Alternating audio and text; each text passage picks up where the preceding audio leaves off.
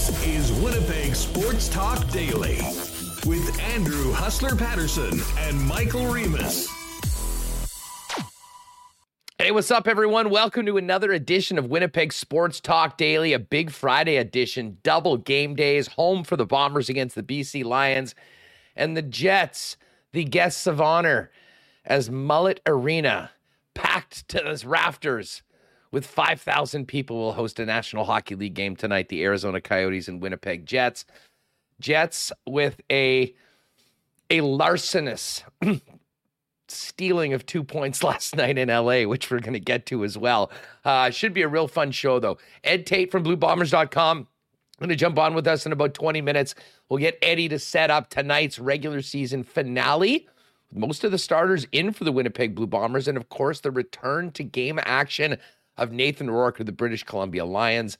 And then Weeb's World himself, Kenny Wiebe's going to jump on with us from Tempe, Arizona. Ken's been taking some pictures. Check out his Instagram. We'll pop some of those up with you uh, here on our YouTube channel. And we'll uh, talk about last night's game a little bit and then look ahead to the rest of this road trip, including tonight's home opener for the Yotes and then a Sunday night game in Vegas to take on the Golden Knights. And hey, big, big NFL weekend coming up. Tom Brady took an L last night again.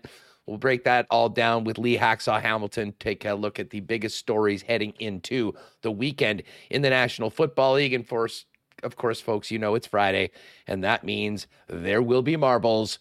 We'll drop them at the end of the program. So make sure you're a subscribe to the YouTube channel. Hit that red button. Give us a thumbs up as well, please.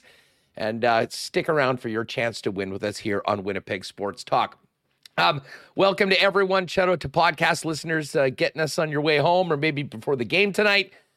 And a huge thanks to the sponsors that make this show happen each and every day, including Princess Auto, Coolbet, Not Auto Corp, Canadian Club Whiskey, Culligan Water, Little Brown Jug Brewing, Wallace and Wallace, Consolidated Supply, Vita Health Fresh Market, Royal Sports, the Nick and Nicky DQ Group, F Apparel, and of course our friends over at Boston Pizza. Let's get cracking, everyone. Welcome to the gang and chat for a Friday afternoon, and welcome Michael Remis. Remo, what's up? How are you? I'm feeling good, Hus. Pumped about that big win last night. What a game that was. If you're gonna stay up late, hopefully you watched the whole thing and didn't uh and then any big predictions after the first. Yeah, what a game. Great performance, uh, at least in terms of they're scoring more goals than the other team. They performed great in that aspect, but staying out of the box early, uh, you know, outshooting your opponent. Um, thankfully, they got Connor Hellebuyck in net. This guy is uh, incredible. Well, I don't know who it was that uh, fired us the, the tweet this morning, but uh, Vezina season already. Um, Connor Hellebuyck. Listen, uh, let me just say one thing. We talk a lot about the Jets and we talk about you know the players on this team and who are the top players.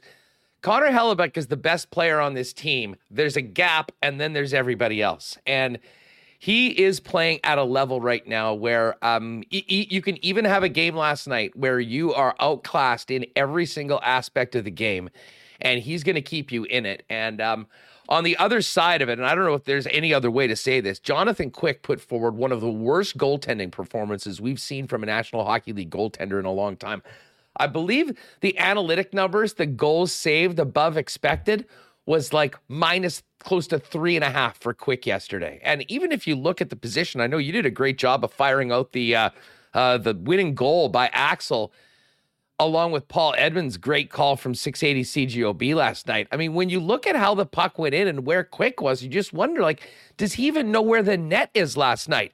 Listen, I'm not complaining. I mean, certainly from a Jets fan standpoint, it's nice to get those two points. But I will say, Remo, it was pretty disappointing to see the way the team came out last night. We had a lot of fun for a couple days coming out of that St. Louis win earlier in the week, talking about how, you know, they performed the way they did for the full 60 minutes. That is the blueprint.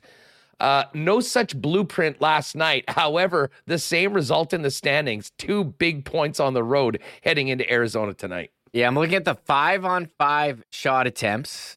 So this doesn't include, okay, this doesn't include the penalties the Jets took in the first period.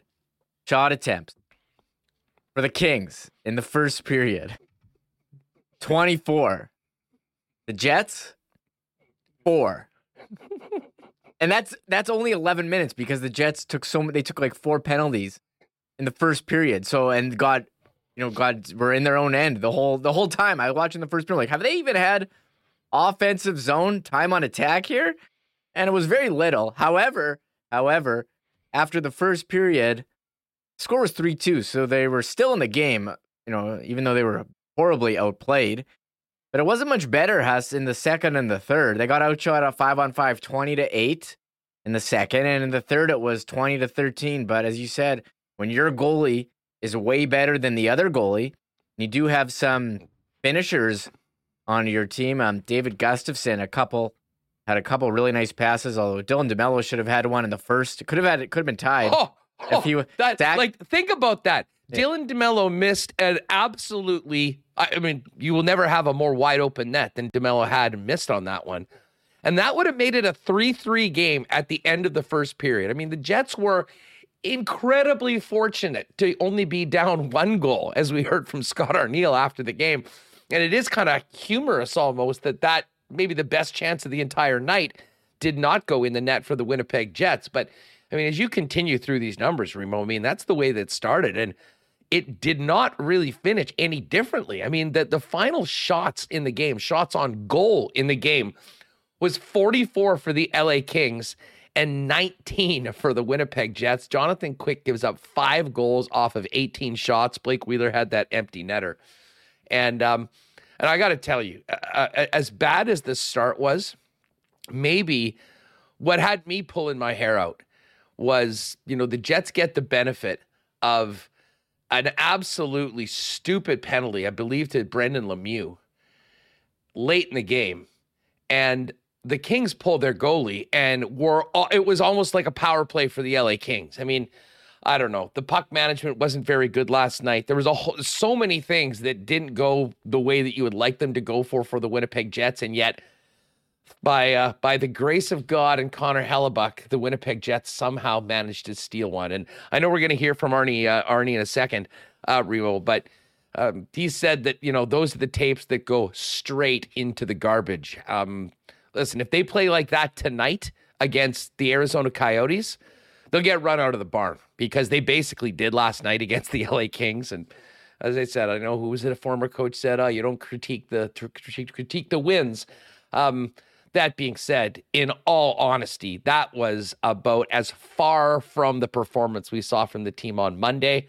Somewhat incredibly, we're talking about a win. I guess we'll take it, but I, I hope to see a team that's almost playing guilty tonight um, against the Arizona Coyotes because they need to be a hell of a lot hmm. better.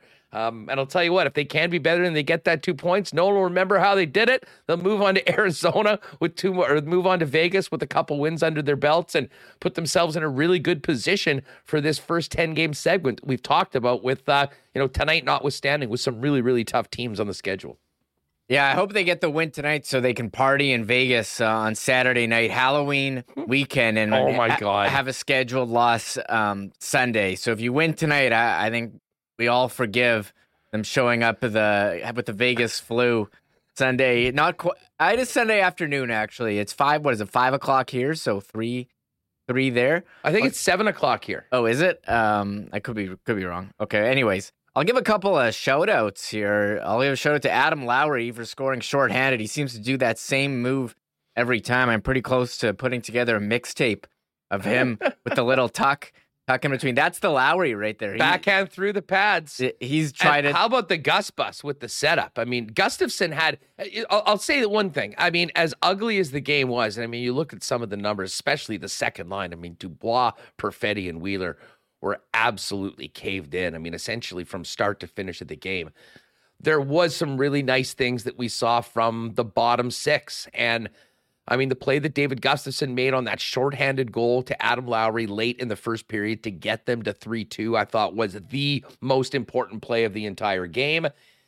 And then our guy, Axel Ephraim, uh, you know, we played the song earlier he got the winner. And, um, you know, it was about time. We talked a lot about what he's done so far. He's been impactful when he's been on. He's been come as advertised, very fast, great forechecker, but he's also had a few scoring chances. And, you know, he gets that deflection in past a very ill positioned Jonathan Quick, finally gets rewarded. He gets the jacket. And the only other guy that was jacket worthy last night was, of course, Connor Hellebuyck, who uh, they should just basically have one of the jackets for Helly for every yeah. win, and then the other one, the other one gets passed out amongst the team, whoever has the great game. Yeah, do a couple more. Yeah, David Gustafsson, the Gus Bus, he's revved up last night, two points, uh, looking strong. And that fourth line in their wins, they've definitely contributed with Sam Gagner, uh, what Poppin one before with work of Gustafsson behind the net. Uh, Mäenalanen did have that nice setup to DeMelo, which should have been a goal, but uh, went went a couple couple feet wide. As Happy Gilmore once said, "Is that goal regulation size or what? Come on." Uh, a couple other.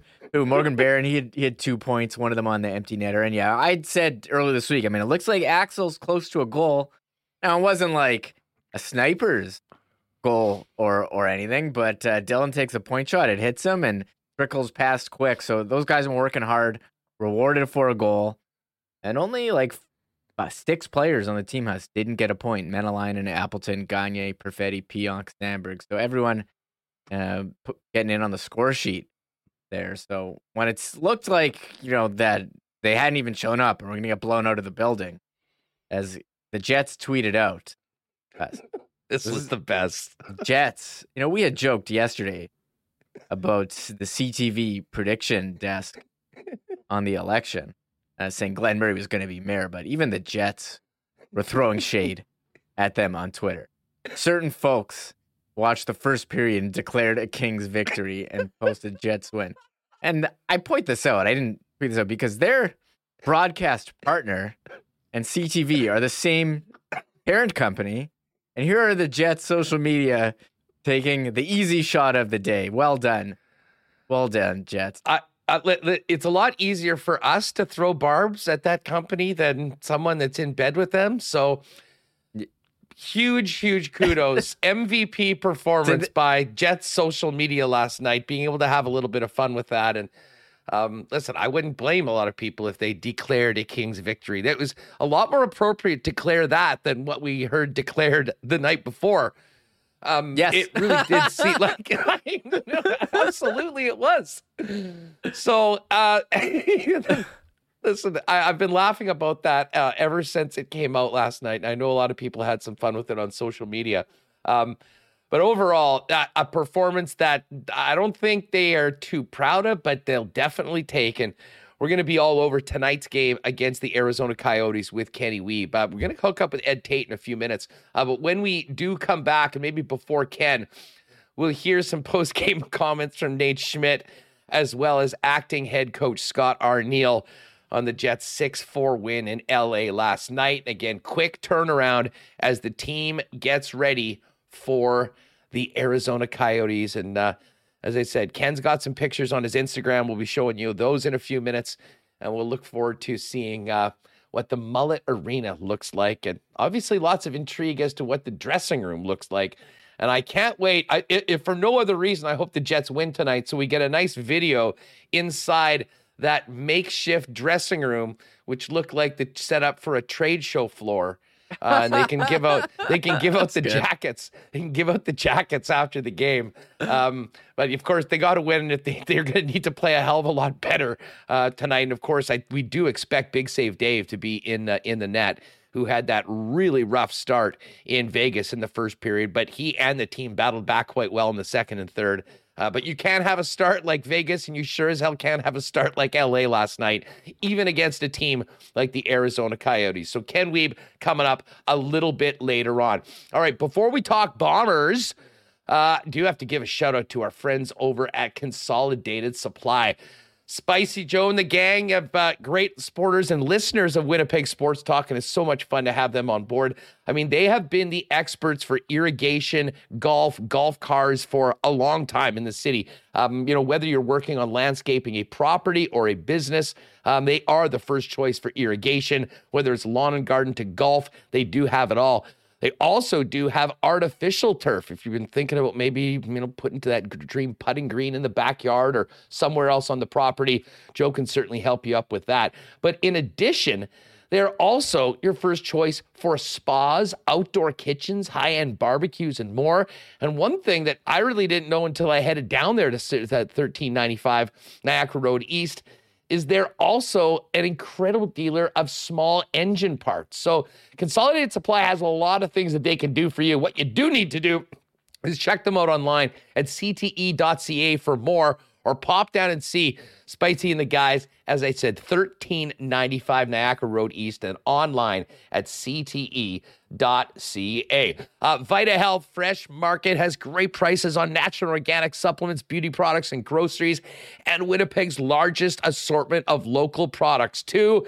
And with the kids back in school and people getting sick, they are stocked up on great immunity products like vitamin C and D and always have great school friendly snacks and lunch items for the kiddos. And for those of you that are on the run, They've got great, delicious lunch options as well. Healthy and ready to go. Vitamarket salad, soup, sandwiches at more in the grab and go deli at all seven Winnipeg locations. Vita Health Fresh Market, empowering people to lead healthy lives. Seven locations in the city, including the newest store in Linden Ridge. And you can check them out online as well at their new fully shoppable website at myvita.ca. Um, our friends at Wallace and Wallace got to remind you don't forget your garage door as you're working through your home winterization list. Uh, important to give it a nice uh, high pressure, quick pressure wash or hose down with mild soap or detergent will not only brighten up the curb appeal, but will protect the life of your door. You also want to make sure you lubricate your uh, rollers and hinges with a high quality lithium or silicone base grease. Uh, but if you want to let leave it to the experts, give Wallace and Wallace a call and take advantage of their winter maintenance program. It's their version of a medical checkup for your door. Their technicians will poke and prod their way through a 21 point checklist, making sure your garage door is ready for the winter ahead. To book your service call, go to wallacedoors.com or give them a call at 452 452- 2700. All right, Kenny Wiebe coming up a little bit later on. He's boots in the ground in Tempe, Arizona, getting ready for this Jets game against the Coyotes tonight at Mullett Arena. Meanwhile, tonight on the south side of the city, IG Field will be rocking one more time for the regular season as the Bombers take on the British Columbia Lions. And to get ready for tonight's tilt, we welcome in our good friend Eddie Tait of BlueBombers.com from IGF. Ed, what's up? How are you? I'm fantastic. Huss, how are you, man? Oh, I'm well. I'm well. Does this uh, Jets Coyotes uh, game tonight bring you memories of the uh, the hockey beat and uh, past lives of yours? You know, I still follow the team uh, quite closely. I'm more fascinated in the same shots that you guys are of this rink in in wherever it is. It's uh, I mean, did they just figure out a couple of days ago that there will be visiting teams coming in? It's like they were scrambling to find some place for them to change. It's almost like they wanted them to share the dressing room with the Coyotes, you know, and have a we have a case of beer in the middle of the of the room afterwards. It's crazy. I, I don't know. I'm kind of strangely fascinated because uh, I'm just blown away as to why this would be acceptable. Let's put it that way. And I'm trying to be kind to the NHL. I just don't understand how this could happen. Well, I mean, the NHL is one thing. I'm surprised the PA was down with all of it. And Big the time. fact, I mean, the amount of revenue seemingly lost by having a capacity above about 25 or 30% of a normal rink is um is another question.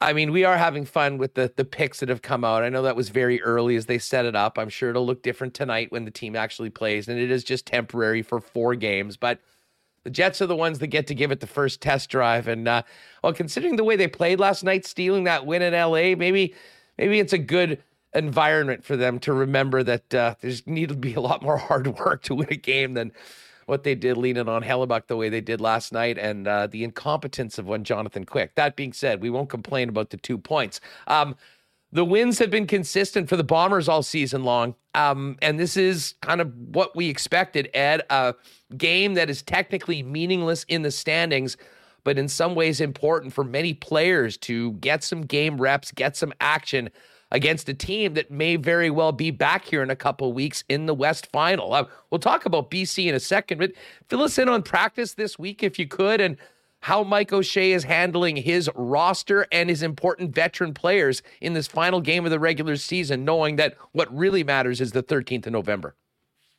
Yeah, it's interesting that you know we've said all week and brought it up in interviews that this is a nothing game doesn't mean anything in the standings and then you look at the depth chart and uh, there's a lot of guys playing that uh, are going to be starting in the Western Final. And uh, I just think this team wants to be sharp for November 13th, and you can't be uh, kind of idle for this long and not game, get game reps without uh, putting some significance on tonight's game. And so practice has been pretty intense. You know, that we started the week off with the news that Greg Ellingson and Drew Wolitarsky would be back. That's big news.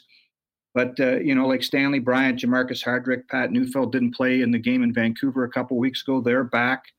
Um, Jackson Jeffcoat is back from injury, so this is this is going to look the the lineup that takes the field for the first quarter tonight is going to look an awful lot like the one that takes the field in the first quarter of the Western Final on November 13th. What about the third quarter or the second yeah. quarter? Um, I, r- remind me. I mean, this was a very similar situation last year where the Bombers knew it was actually a little different because they finished with a buy and then had the buy, so they knew there was going to be two weeks. The buy for the Bombers came last week, um, but if I recall correctly, they started. They gave the guys a few reps, a few series, but yep. then the backups were in, and a number of guys got the yank. That's right. So in the regular season finale last year in Calgary, Zach Collaros started and played about the first quarter before Dru Brown came along. And the Bombers were winning that game until they emptied their defensive bench late in the game, and Calgary had this uh, this rally that you know it cost the Bombers a win, but it, in the grand scheme of things, it didn't mean anything. I expect to see the, a lot of the same thing t- tonight. Like there's seven offensive linemen dressed. Uh, Liam Dobson and and Tomoya Machino will probably get into the game. They'll pull a couple of their starters out from up front. You know, there's three extra D linemen dressed. They they usually rotate their D linemen pretty significantly during the game, but those guys will probably get into the game. Uh, uh other than that, you know, uh, you know Johnny uh, Johnny Augustine will probably replace Brady Oliveira, although Brady's chasing the thousand yards. Um, you know, and, and, I expect that we'll see Dru Brown and and maybe some uh, reps too for Dakota Prukop, who didn't play in that game other than short yardage uh, in Vancouver a couple of weeks ago. So, uh, look, the thing is that this is the big debate, right? You can't put these guys in bubble wrap to keep them uh, safe and sound for for the Western Final, but they do need work because, as you mentioned, there's going to be a, a bye week next week, and so uh, it's kind of intriguing in that sense, in that you know all these guys want to play. Nobody's talked about taking the foot off the gas. And, you know, it's not a conversation point at all in the dressing room, but if the Bombers win tonight, it's their 15th win of the season, and that would be a franchise record. And don't think that matters. Uh, maybe not in the right here and now, but it will matter to some of these guys if they can say they were part of that. Yeah, no doubt. Although I know that they would far rather be three-time champions than uh, have a regular season record, and you know that's part of the way that you know they handled the last game. And what was interesting when the team went to BC, Ed, was, you know, a number of the guys that we just mentioned weren't there. I got to tell you, I mean, were it not for a couple of, I mean, the return game was a little bit of a disaster on both sides. I mean, it was one of those, um, like a Halley's Comet of return yards, if you will. You don't see that almost ever. Um, yeah. But obviously, the pick sixes that went back off of uh, off of Dru Brown. Other than that, I mean, the Bombers really were the better team for the majority of that football game. And again, uh, would have really stung if that was a game that mattered. But again, if it really mattered, you probably have some different guys playing. Um, but I do wonder if there is, in some ways, um, you know, playing for the 13th and, you know, maybe reminding the British Columbia Lions that if they do come here in the cold, you're going to be going up against the best team in the Canadian Football League. And I even listen on the other side. I mean, it is so intriguing. I mean, I'm far more interested in this game now, knowing that Nathan Rourke is going to be playing, and he was the story of the Canadian Football League through th- 10 weeks. I think many, myself included, thought we probably had seen the last of him. Great for the CFL, huge for the BC Lions that he's back in. And I imagine he'll be trying to get back up to speed very quickly, knowing that come one week's time, they've got a date with the Calgary Stampeders, and the winner will be back here in the peg for uh, the trip to Regina. Right. So there's a lot of kind of uh, intrigue around the Bombers and how they'll approach their their roster and playing time and all that stuff for tonight. But there's a, even more intrigue with the Lions, right? And you mentioned Nathan Rourke returning. He hasn't played since August. He's coming off, uh, you know, a pretty significant foot injury that you know medical people will tell you takes usually takes longer than this to uh, to, to get fully healed from he's been quite open, which I find a little bit surprising about the fact he's not going to run. He's, there's no plan runs tonight. uh, and he just wants to get sharp. They're they're saying he'll only play the first quarter, but when you say that kind of stuff, that there's no planned runs, I mean, you basically have, have put a bullseye on your back, right? They they know where you're going to be between the tackles, uh, and uh, you can you can bet that Winnipeg's going to pin their ears out, uh, back and come after him. So. Um, I, I think for the Lions, knowing that next week is is massively important because that's when their season's on the line in the West semifinal. They've got to be very careful about this. Um, you know, Nathan Rourke needs to knock knock off some rust, but let's just say that in the first quarter, if they have a couple of series where they go two and out, and Winnipeg has a couple of offensive series where they grind out a lot of yards and take some time off the clock, are you going to extend him into the second quarter mm. just because you know you went two and out a couple of times? I'm not sure because uh, the worst thing that could happen now is for him to go down again with the with an injury or whether it's the same one or or a new one. So that's the guy that I mean, if there was a way for them to uh, to bubble wrap their quarterback and still have roll him out there, then uh, I'm sure they would try to figure out a way. But it, it's that's to me the most intriguing part of tonight. is just not that he's coming back, but uh, uh, how they handle it and how they protect him for ne- for next Sunday when it really matters for them. Well, for sure. I mean, you know, we've we've kind of known for weeks that it was going to be Calgary and BC one way or the other. Um, obviously, with BC getting the job done for a home game and now having Nathan Rourke back, I think there's probably as much optimism on the Lions side of mm-hmm. things mm-hmm. as it pertains to that than maybe they've had in the last six or so weeks, just knowing that it was very much up in the air whether Rourke would return.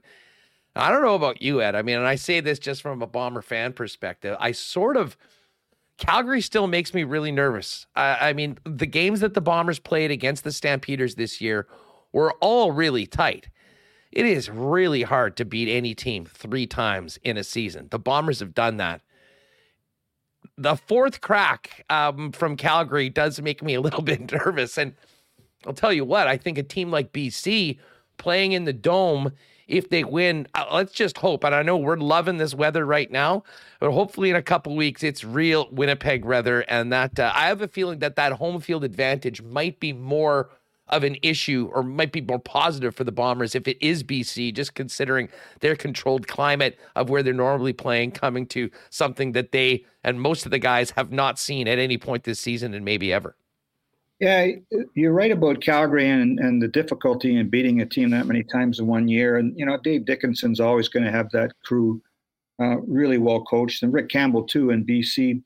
Both teams have got a pretty good ground game, too, which is kind of frightening, too, because the, you know, BC can pound it with uh, James Butler and Kadeem Carey and that crew, Peyton Logan.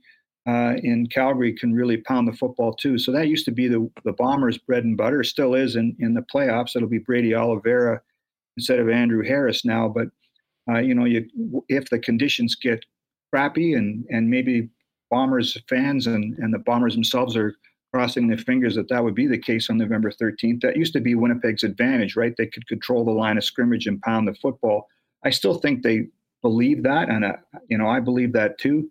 But it's not like the other teams couldn't try to do the same thing. You make a good point, though, Huss. There's one thing I, you know, I don't think the Stamps are scared at all about the Lions. And, the, you know, you can go into Vancouver and play in a controlled environment where there's not going to be wind issues or, or snow or cold or whatever. On the other hand, you know, the Bombers are going to practice and, and get ready for the West Final. And if the weather turns, it hardens you, right? I, I think there is a mental advantage to that in a way, in that you're here every day in it.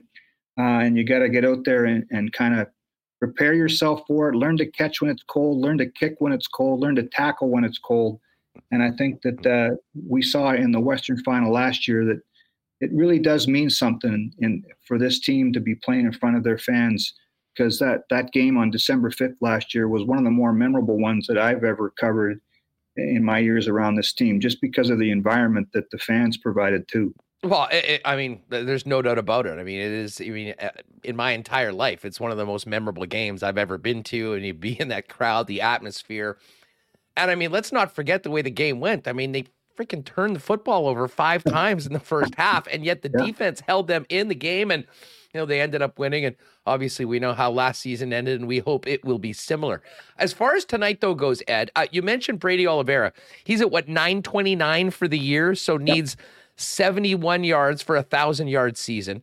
I do wonder how important that is or whether the coaches will be into trying to let a guy get a milestone considering they're going to need him coming up in a week. And I guess the other thing from the receiving side, having Wolitarsky and especially Ellingson back in, um, getting some reps for them, getting them back on the field and feeling good, huge additions. And I think it's important that they get some some see some balls and get some game action tonight because uh, they're going to need those guys come uh, come the 13th of November.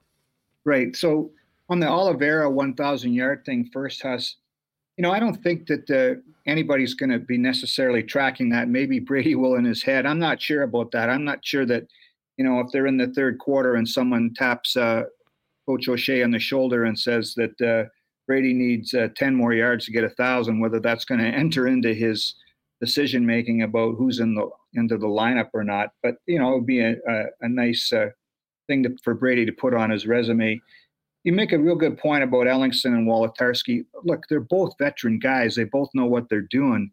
But, uh, you know, I think quarterbacks and receivers always talk about the importance of chemistry. And I, I don't think it just comes uh, instantly. Uh, you know, I think you can redevelop it or re- reignite it maybe uh, in practice. And, and Zach Collaros spoke about that yesterday.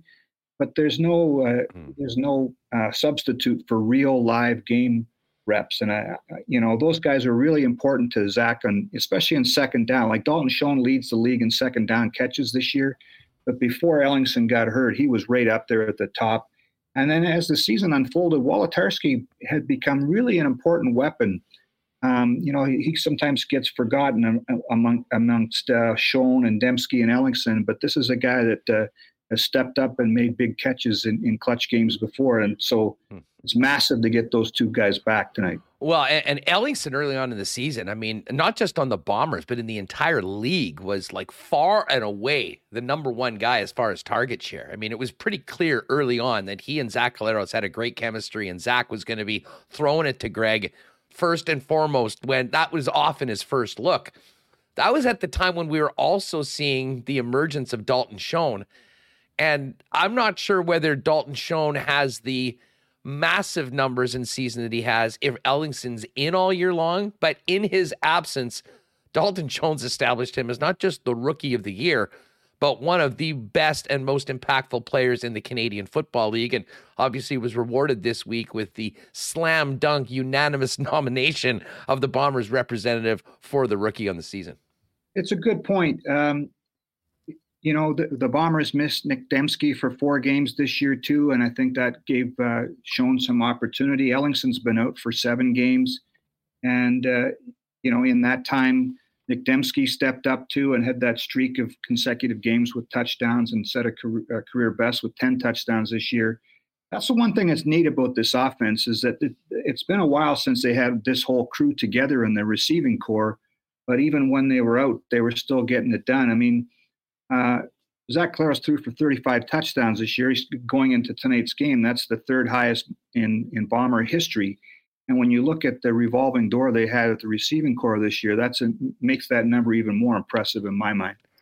Well, there's no doubt about it. 15 TDs for Schoen, another 10 for Nick Demski. And um, but that number, I mean, 1,357 yards. And, and as big as the number that is, he's averaging 20 yards a catch yeah. I mean, I can't ever remember. Listen, uh, there'll be a few guys that just have a couple big plays, but they don't see the ball very often. But for a guy that is catching the football as much, his impact on second down, eh, like historically good. And the fact of the matter is that when he catches the football, he's usually in a spot to get plenty more after the catch. And I mean, it's just an a, an incredible. I mean, you look at the rest of the team. Like Nick Demski's 12, Rasheed Bailey's 11 and a half, Greg Ellingson's got a really good 15 and a half, 20 yards a catch for a guy that's caught 68 balls this season and 15 of them ended in the uh, in the end zone. I believe the CFL record for average uh, yards per catch is 26 or so, and I think it might be Milt Stegall from uh, the late 90s when the Bombers had probably T.J. Rubley or somebody awful like that, a quarterback that uh, every time Milt caught a pass, it was a touchdown. But it's interesting because I don't think that when Dalton Schoen got here, anybody looked at him necessarily as a deep threat, but he's he's such a good route runner when he does catch those deep balls from Zach Collaros. There's been a few that have been 50 50 balls that he's pulled down and, and taken to the house, but there's a lot of them where he's just flat wide open because he's run such a good route or seen things so clearly. That's one thing that gets lost here is that this guy, you know, he signed here in April. He did his homework on the league. He studied the waggle, has understood and, and studied how to take advantage of, of defensive backs using that. And he's been a, a real quick learn, a real quick study on this game. And uh, he, he runs routes like a you know a guy that's been in this league for five years and how to set up DBs, and it's pretty impressive.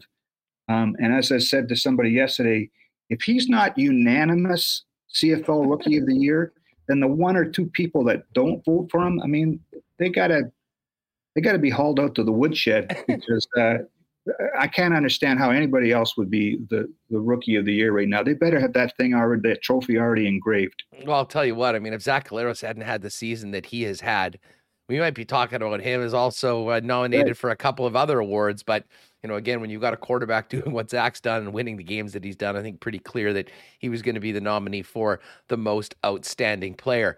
Um, Eddie, quickly on the uh, on the uh, defense, you mentioned Jackson Jeffcoat coming back. I mean, he is such a he might not get the headlines that Willie Jefferson or Adam Bighill does at times, but I mean the the brilliance of the Bomber defense and is having those guys on the ends.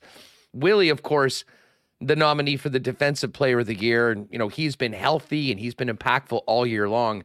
Um, I'm not sure how much Jackson plays tonight, but it is just massive for the Bombers to get him back. Not necessarily today, but just knowing that he's well enough to play two good weeks of preparation and um, to be a real impact player like he was last December against the Riders in the to get to, to the last year's Grey Cup.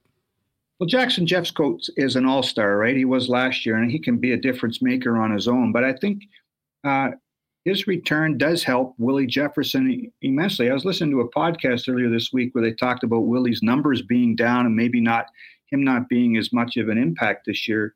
Which, if you know, if you go back and look, he has seven sacks. He's got a pick six.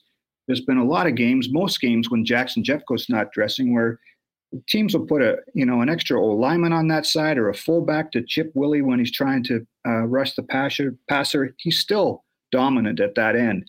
But now when you add 94 at the other side and Jeffcoat, um, that changes things, right? You can maybe you can't pay that much attention to Willie on the one side because then you're vulnerable on the other end because uh, Jackson Jeffcoat's getting into the backfield. So that's where where the impact is felt the most, I think, and that uh, it's not just what Jackson can bring to the defense; it's what he does for offenses because they can't spend that uh, pay that much more attention to number five on the other side. It's, it just uh, balances things out more, and when you have that too, it also uh, frees up some guys in the middle. We saw in the Grey Cup last year.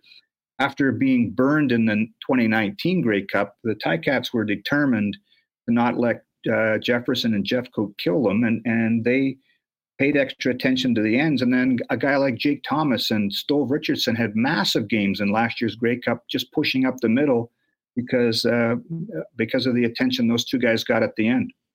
Ed Tait with us from BlueBombers.com, getting ready for Bombers Lions tonight, regular season finale. Eddie, um, do you have any idea how will next week work for the club uh, on the bye? I mean, do they just are they off the field? I mean, obviously, I don't think guys will be leaving town and coming back or anything. I mean, this will be a group that'll be together. But do you start practicing early ahead of the West Final, or um, how exactly do you think this week works as opposed to the normal game or game week of uh, the regular practice schedule? I'm not sure of the exact practice schedule, but they'll probably have practices later next week. You know, even before they know who the uh, opponent is, and then you get into um, your regular routine after that. But you know, just being around this bunch and knowing this team, even when there's bye weeks in the summer, there's guys in here doing their homework and watching film and working out, and I think that's only going to be magnified by a, a zillion next week because they know what's at stake. That's the one thing about this team that's interesting. It's a veteran crew, and there's a lot of guys that set the tone. You know, you talk about Alexander, uh, Jefferson, Bighill, Zach you know, the guys on the O line, they'll be in here. They'll be studying. They'll be lifting. Uh, they'll be working out, and so they know what the what's at stake here, and and sort of the legacy they've they've created. And uh, and the other thing is they just like being around each other. So I don't think there's anybody jetting out of town or or planning uh, any kind of hunting or fishing expeditions. They'll be in here mm-hmm. working even if they're not on the field. Yeah, and you know Mike O'Shea will be doing the same thing yeah. right now. Well, listen, looking forward to uh, this game tonight. I mean, it's going to be great to see Nathan Rourke back on the field. We'll see whether this is the first of two visits to Winnipeg that he'll have uh, for the remaining of this season. Obviously, that's all going to depend on next week's West Semi between Calgary and BC. And uh, I guess Ed, the big thing is just hope everyone stays healthy. You get out of this one uh, ready to go for a little R and R, and then a big week of practice heading into what should be an amazing scene at IG Field on the 13th for the West Final. Uh, by the way, are there still tickets for that game? The West Final, yeah, yeah, oh, yeah. yeah. and uh, plenty of seats available for tonight too. So I mean, there's a lot of stuff going on. It's the Intercept Cancer game. It's a 90s night. Uh, Joe Poplawski's being added to the Ring of Honor officially tonight, so there'll be a ceremony for him at halftime. There's lots going on here, uh, even though there's it's a quote unquote meaningless game in the standings. Well, it's another opportunity for Bomber fans to get down to the uh, stadium and have more fun than anybody else in the league. Princess Auto tailgate party starting a couple hours beforehand. The scenes there have been so much fun. Like I don't know if you've gotten outside the stadium at all before the game at all, Ed. Yep. I mean, I, the the Banjo Bowl scene out there was the best pregame atmosphere I have ever seen at IG Field.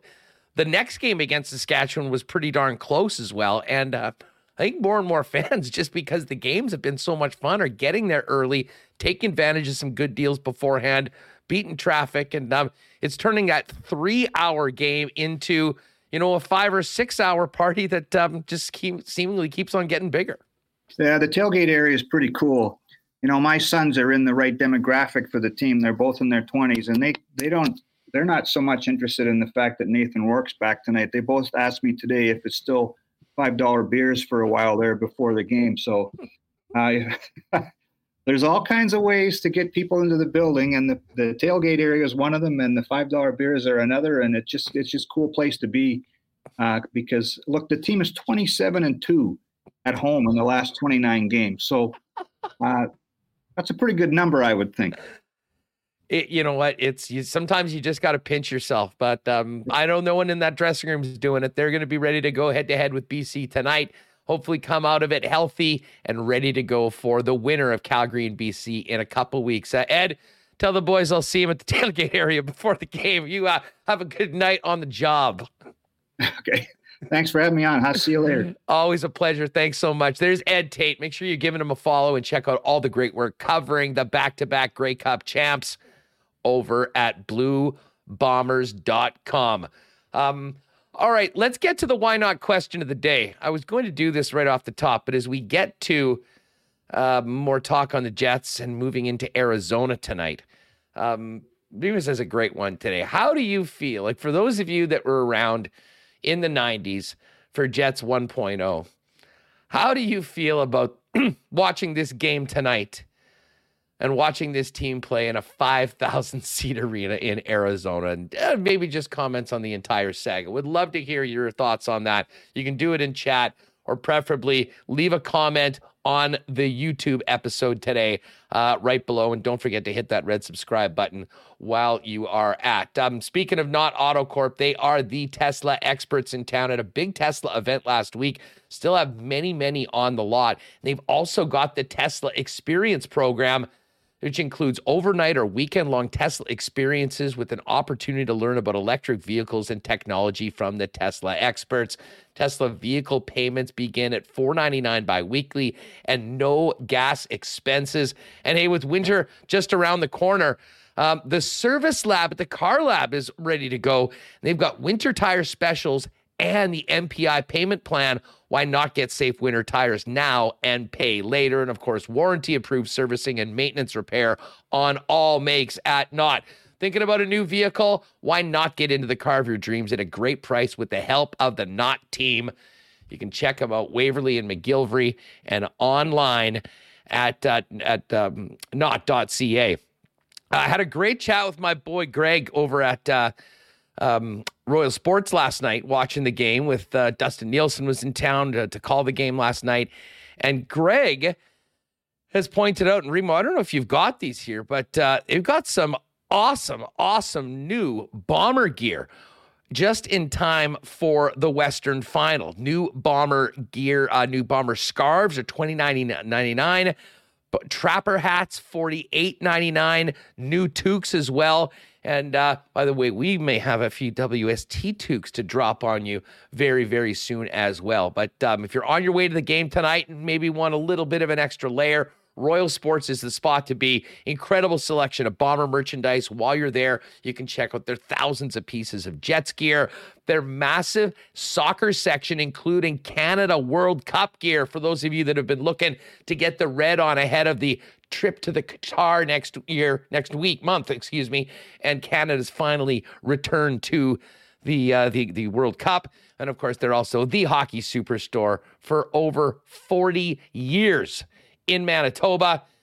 And they've got the hockey experts, players. They're working there for uh, the best fit, best advice, right down to the skate sharpening. Royal Sports, 750 Pembina Highway. And again, on Instagram at Royal Sports Pembina for the latest merchandise drops and sale information. Uh, next week, we haven't forgot, we do owe you guys a suit show. Maybe we'll do it on Thursday. It was always tuxedo night when the Habs used to come to town back in the old days. Well, we might be able to do that next week on the program. The good thing is we are good to go because Remis and I both went down to EPH Apparel. The entire process was awesome. The custom suits begin at $400, measured me up, figured out the style I wanted. I, I couldn't go with the complete skin tight suits that you see many guys. That only Ken Wiebe can pull those off. The uh, the super skinny jeans and pants.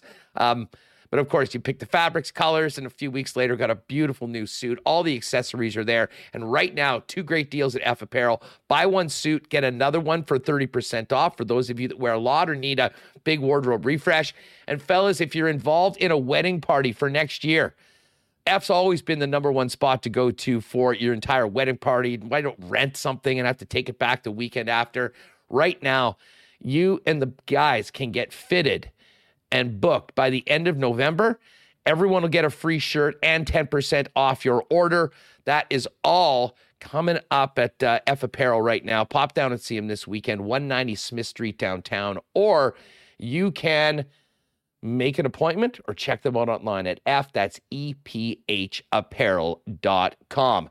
And uh, as we uh, welcome in Ken Wiebe in just a minute from uh, the Mullett Arena in Arizona. Got to give a shout out to our pal Nick, DQ Nick, who's actually just did a impromptu exit and he's actually going to be at the game on Sunday in Vegas supporting the Jets with a bunch of friends. Uh, but don't worry, Nick and Nikki DQs will still be there to serve you throughout the weekend with those delicious blizzards, stack burgers, chicken fingers, and more. Four locations the DQ Niverville, DQ Northgate, DQ Polo Park, and DQ St. Anne's. And you can hit them up on Instagram at DQ Manitoba if you want to get an order in on a custom cake for your next event for a quick and easy pickup at the, your local Nick and Nikki DQ. Um, all right. Well, we're I, this is going to be interesting because uh, we've got lots to talk about from last night's game and a very interesting matchup in an interesting place. Tempe, Arizona, and the opening of Mullett Arena. And uh, Ken Wiebe Wiebe's World himself, fresh off a late night edition of Kenny and Rennie, joins us now. And I'm not sure what we've got on this. This looks like a possibly a mullet wig being handed out to Arizona Coyotes fans. Weber, fill us in. What's up? How are you? And uh, where are you? Now Boots on the ground in Tempe at the Mullett Arena. For those of you with us on YouTube, Ken giving us a couple of incredible panoramic shots of the rink as well as some giveaways for tonight. Weaver, what's up? How are you? That's great to be with you. Uh, yes, I mean, when you talk about leaning into a promotion, I mean, come on. Like, how much better does it get than a mullet being handed out at Mullett Arena with the "You Do You" on it? I mean, come on. This is uh, this is pretty exceptional stuff. You got to uh, got to appreciate uh, the fact that uh, yeah, I mean, is the visitors' dressing room ideal for the first four games? Absolutely not. But uh, there's a $25 million annex being built, and by the next time this uh, Coyotes team has a homestand in December, they'll have state of the art uh, dressing room. So yes, it's it is uh, Legoland size, uh, one third or one quarter of the building, but it's an awesome brand new college building, and uh, quite frankly, uh, it should be a lot of fun. Here's the student section, Huss. Uh, have a look there. Student section on the end zone. Uh, Fear the Fork in the background for the good folks at ASU. And uh, should be a pretty festive atmosphere in here uh, at Mullett Arena for the first game ever, NHL game here between the Jets and Coyotes. Um, all right, listen, but I do want to talk about this game tonight and more about everything around it, but – we cannot start this conversation without talking about the larcenous two points the Jets escaped crypto.com arena yesterday with. Um, I mean, what what do you make of that game? How how in the world did they come out of that winners in a game that they literally were dominated for a full 60 minutes? Um, Jonathan Quick was horrible. Connor Hellebuyck was great. Um, what did you make of the Jets' performance overall and how they somehow made it out of there with two points? Well, a little bit of a sleepy start for sure. Uh, I don't know that they got dominated in the second period. I thought the Jets kind of stabilized a little bit there, but uh, obviously Connor Hellebuyck was the difference, right? 25 saves last two periods, 39 in the game. Uh, the Jets were resilient and opportunistic, probably most importantly for them. Uh, they were able to bury a couple of goals. They got a breakaway goal from Mark Scheifele, then went to sleep for the rest of the period until a shorthanded marker set up by David Gustafsson to Adam Lowry. Uh, and then, you know, kind of the game was a little bit interesting. Jets took the lead. I'm with you. I mean, I thought that Jonathan Quick was fighting the puck uh, throughout the contest. He looked a little bit shaky, and to be quite frank, the Jets probably could have taken the lead a little bit earlier uh, if they had buried a couple of other chances, uh, you know, the primary one being Dylan DeMelo uh, firing the puck. Uh, it was it was. I hate to use this term, but that was a Scott Norwood special, I guess. Actually, no, it was wide left. It, it, was it was it was wide left. So I guess Norwood a Norwood special would have been wide right. But uh, yeah, no, I mean that was a great setup by Saku Mäenalanen but the Jets uh, didn't convert a couple of uh, you know glorious chances, but still found a way to take the lead. And then after LA had the hot start again to the third, uh, evening the score on the uh, Trevor Moore goal, uh, they found a way to stabilize um, and found a way to get the job done with the fourth line goal. Huss, I mean, we've been talking early in the year. We talk, it's still early in the year overall, but uh, we talked about the importance of getting contributions from the third and fourth lines and lo and behold, the Jets' third and fourth liners, bottom six forwards, were all over the score sheet. Uh, as it turns out, uh, in a game where yes, Pierre-Luc Dubois scored a nice power play goal and Mark Scheifele scored on a breakaway. Uh, you know, to get to five, they needed a big contribution from the bottom six, and obviously uh, Nate Schmidt uh, with the seeing eye goal as well. So, I mean, it was an important uh, game for the third and fourth lines. But again, it's a, Jets have won four games two of those games, the game winner has been supplied by the fourth line. And uh, I would say that the 50 percentile uh, is not something they'll keep up on that front, but it was an important part of the game where you mentioned that's a that's a goal that's a goalie win, no doubt about it. But they had to have those other things in order to uh, get over the top. You know, I, I, mean, listen, a win is a win, I, I guess, and you know, for people like me that are invested in the team that want to see them do well, you will take the win. But I have to admit, Ken, you know, like this has been a fun, fun place to be for the last few days. I mean, since that game on Monday against the St. Louis Blues, we talked about the way they played for a full 60 minutes, that that was the blueprint. You had a day off, you've got a day of practice, you're going out for the first game of the road trip. And, um, you know, I, I mean, the big conversation on this program, I'm sure you had too, is let's see whether the Jets can string a few of these together and start playing consistently. Um, I'll be honest, I was at an absolute loss for the way that they came out and played in that first period last night, and incredibly fortunate to only be down two or down one goal at the end. Um, but I mean, the shots were 16 to one at one point. I think the attempts were 31 to two. Um, is this just a Jekyll and Hyde team like we've seen in the past? And that was an aberration on Monday in a good way? Um, or I mean, what, what, do you what do you make of just the way that the team came out, regardless of the result last night? Yeah, so I mean, game seven, I would say it's a little early to be drawing conclusions as to you know whether this team is slipping back into old habits or whatever else. But the big thing for me, Huss, is that this is the second time after a uh, you know, two-day break between games where the Jets were very flat. I mean, it was very similar to the game in Dallas, right? I mean, that was it was a very we're looking at templates, that was the template they had against Dallas. They looked slow against Dallas. They looked slow against LA. So to me, that you know that is something that we'll definitely file for the memory bank. But I don't think it's a situation where the Jets were, uh, you know, sleeping on their press clippings and thinking it was going to be an easy night for them. I mean, the LA Kings are a team that caught everyone's attention in the Stanley Cup playoffs. The Jets knew they would need to be ready, and you know they weren't ready, and they looked slow.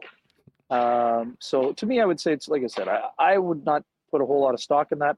There's some nights where teams are flat uh, coming out. The Jets were very flat, but I mean, in terms of building their processes and getting back to the template, uh, that was nowhere near what we saw on Monday against the St. Louis Blues. And uh, if the Jets play more games like they did against the LA Kings and fewer than they did against the St. Louis Blues, then they're not going to win a lot of hockey games. Uh, with all due respect to you know the ability to pull pull uh, you know the old rabbit's foot out in the game uh, on Thursday in, in LA at crypto, as you mentioned. But I mean, there's also something to be said. I mean, we, Sean and I have this you know, debate all the time. I mean, there's also something to be said for the whole finding a way in a game where you don't have your best, and that certainly was what we saw from the Jets uh, on uh. Thursday night as well. They didn't have their best, hmm. but they found a way in a game where they probably should have been blown out.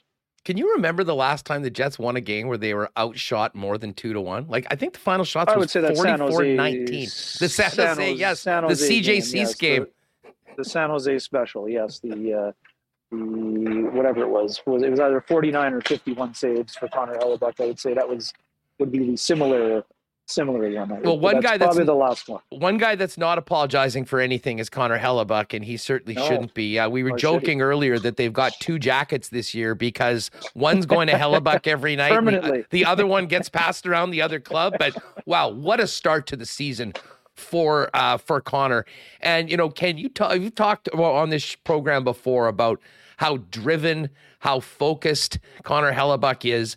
I think everyone knows that this team goes as their number one goalie will take them. Um, and my God, he has been brilliant so far in this young season. Um, just thoughts on Hellebuyck's performance so far and and the tone that he's setting right now for his team night in and night out. Yeah, bang on Huss. I mean, the, the Connor Hellebuyck you saw in LA was the Connor Hellebuyck that I thought would be back in the Vezina conversation. I mean, he can't be asked to do that every single night, no. But this is the kind of goaltending that he can provide when he's in, in, a, in a groove and on his game and in the zone and all of those things. So, uh, just a quick thing, the, in case folks were wondering, it was Kyle Capobianco, Dominic Toninato, and David Rittich uh, out for work this morning. So uh, we're expecting Rittich to be between the pipes. And based on these two guys being out here, I don't expect any lineup changes. I don't think uh, Logan Stanley will be ready. And uh, obviously, Nikolai Ehlers not being out here would, I mean, he was already ruled out for the road trip. But for those wondering if there might be a, a late uh, surprise appearance, I would say it's very unlikely due to the fact he hasn't been on the ice. But uh, Hellebuyck, yeah, I mean, Connor's an elite goalie, all world. So when he, when you have an all world goalie, uh, you can overcome a few warts, and we saw a few of the warts on display. Um, you know, twice the Jets have you know been slow against faster teams. Uh, today, the Coyotes are an extremely hard-working team. I mean, they, by their own admission, they don't have a ton of skill. Uh, Shane Gostisbehere is heavily involved in their offensive attack, but you're going to have to work. If you don't bring your work boots, the Coyotes can beat you. I mean, they beat a couple of good teams already this year, uh, despite being in full rebuild mode. But uh, it's going to be an interesting game on a lot of fronts here uh, this evening.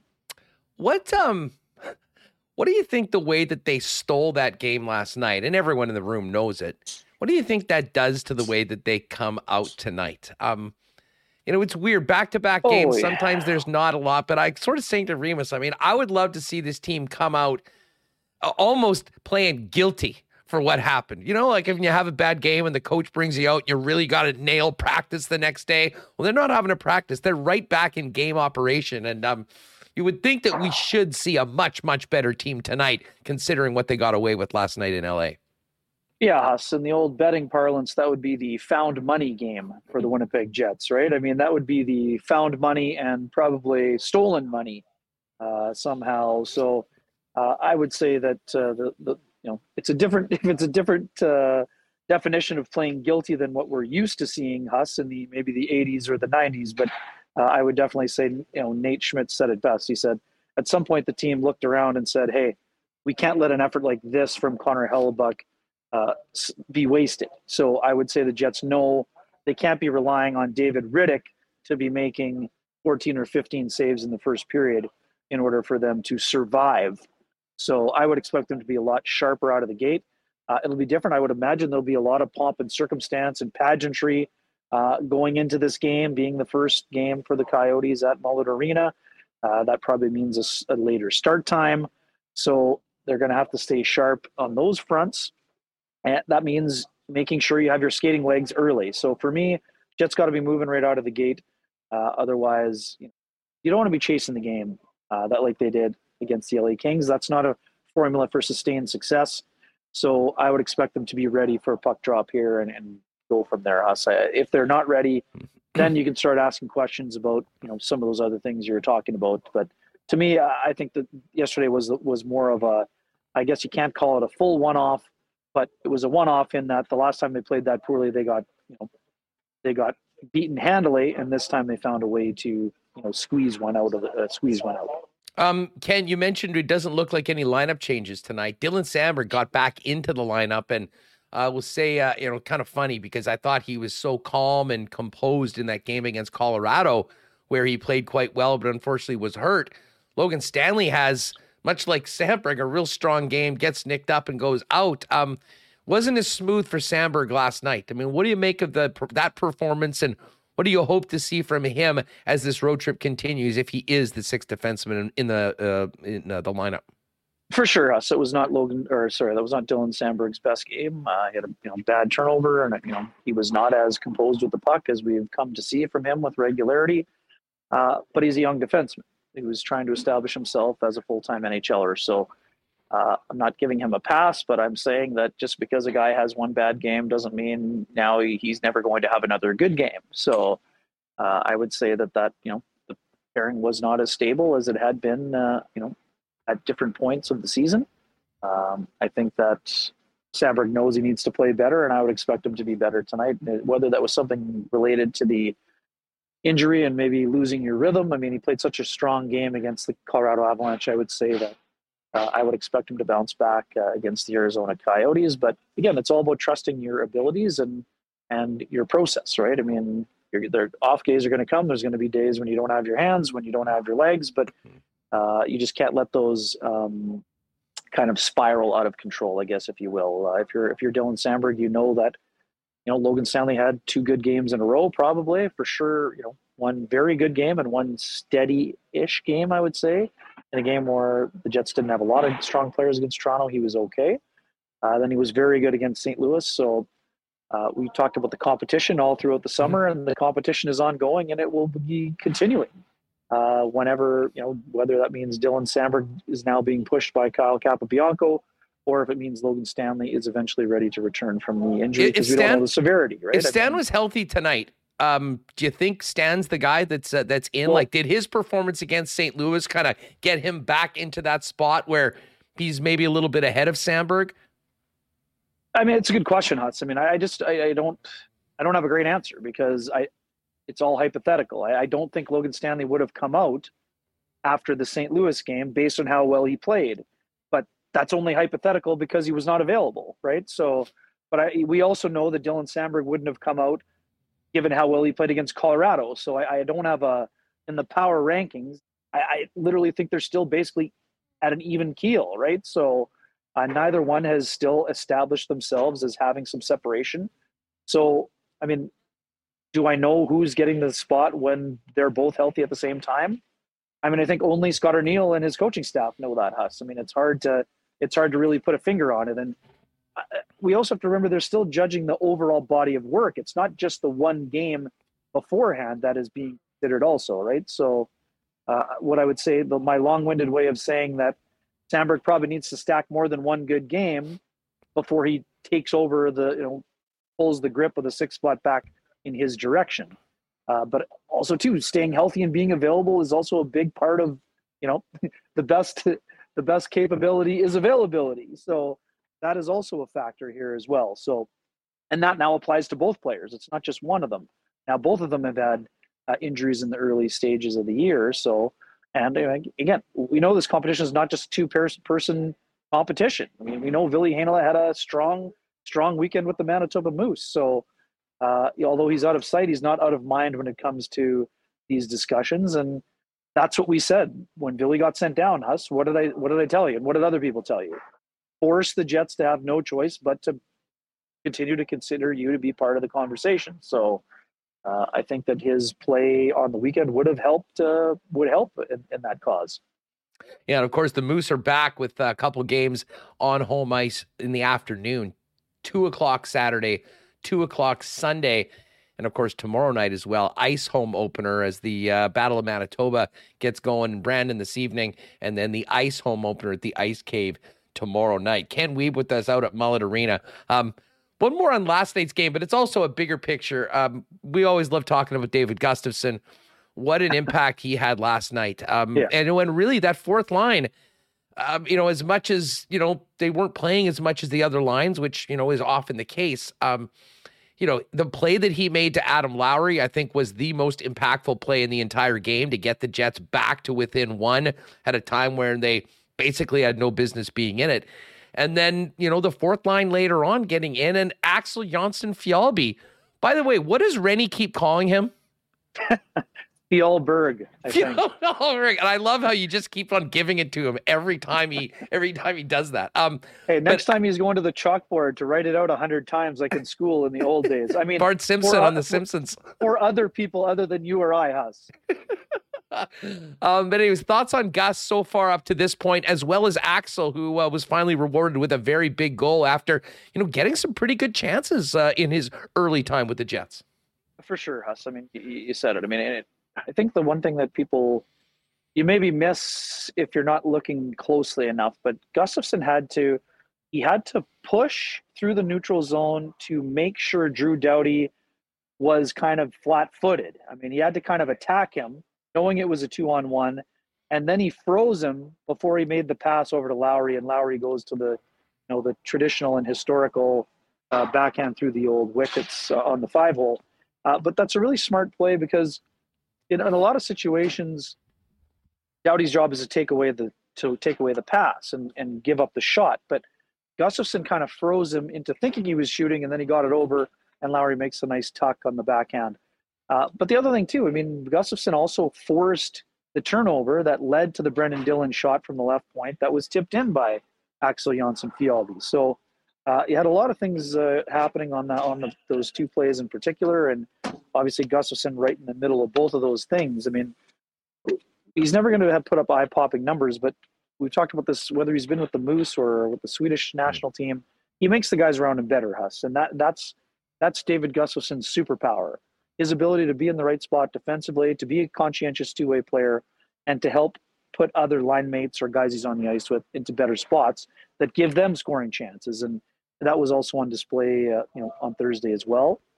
In terms of Jonsson Fjallby, hey, if you're trying to earn more ice time as a waiver claim, make an impact on the game. I mean, whether that means buzzing around, you know, he's like, in some ways, he's like the modern day Phil Sykes, right? Giving her 100 miles an hour all the time, getting Psycho. in on the forecheck. There you hey, yes. and then making an impact on those fronts, whether it's on the penalty kill or on the forecheck or with a body check here or there. But I mean, those guys got to contribute too. You can't just be treading water and and you know holding up ice time. You got to make an impact, and once in a while they make an offensive contribution, and that's the kind of thing that goes a long way. Huss. I mean, not only is it the game winner, you see how the bench responds when a fourth line guy who doesn't get a ton of ice time, but is you know making things happen and buzzing around those guys get a huge boost, and it also gives the bench a big boost, right? What a great reference, Phil Sykes. It's and it's a perfect thing with the Coyotes and Jets going at it tonight. Folks, look it up. Oh. Look it up for you for you youngsters out there. Yeah, Psycho number seventeen. Guides, uh, maybe uh, maybe check out a couple of YouTubes. Uh, see see if you can find uh, a little bit of the wizardry of Phil Sykes. Well, speaking of references, um, just I'd like to take us back to last night's post game Kenny and Rennie after dark. Um, yes. Speaking of Axel Jonsson Fjallby, is Sean Reynolds outrageous humble brag? that when he had long hair, everyone used to call him Fabio. Is that the most over the top humble brag in the history of the Kenny and Rennie show? Uh, I wish I was. Uh, Sean is in the opposite corner of me right now. Uh, I would love to pull him on screen to actually have to respond to that comment himself. Uh, Uh, hilarious. That was uh, that. absolutely tremendous. As you know, Huss, uh, I do have visual proof. I used to rock a little bit of a Jaromir Jagr style mullet in the uh, in the ninth grade myself. Maybe one day I'll I'll share the photo uh, on uh, on Winnipeg Sports Talk to give everybody a Friday laugh. But uh, that was a pretty bold statement by Sean. Uh, as some of the commenters said, if there's no photo, it didn't happen. So that's the that's the Kenny and Rennie and Hustler challenge uh, show us the photo or it's nothing but empty empty calories we're gonna need to dig that up and he was just the way yeah. he dropped it too oh when i had this oh, long oh, yeah, hair yeah. everyone called me fabio i was i was absolutely losing it but that is part of the entertainment that comes with those post west coast late games you never know where yes. we're gonna go um kenny just quickly uh Coyotes, you mentioned Gostisbehere. He's had a great start. Everyone thought that this team was going to be historically bad actually had a few big wins. They beat the Leafs. They just pumped six past uh, Elvis in uh, Columbus the uh, earlier right. week uh, with a win. Um, it seems like there's a te- this is a team that a lot of teams will have the danger of maybe thinking that they have already got the two points before they even drop the puck. Um, what are you expecting from this uh, Coyotes team? And you know, what are the Jets going to need to worry about when they get out there, other than not playing the way they did in LA? Well, the other thing we know about the Coyotes, Huss, is that the Jets got Vejmelka'd uh, yes. last year on one occasion and nearly got Vejmelka'd on a second occasion. So if you're not ready to go, there's a guy that can steal games every once in a while.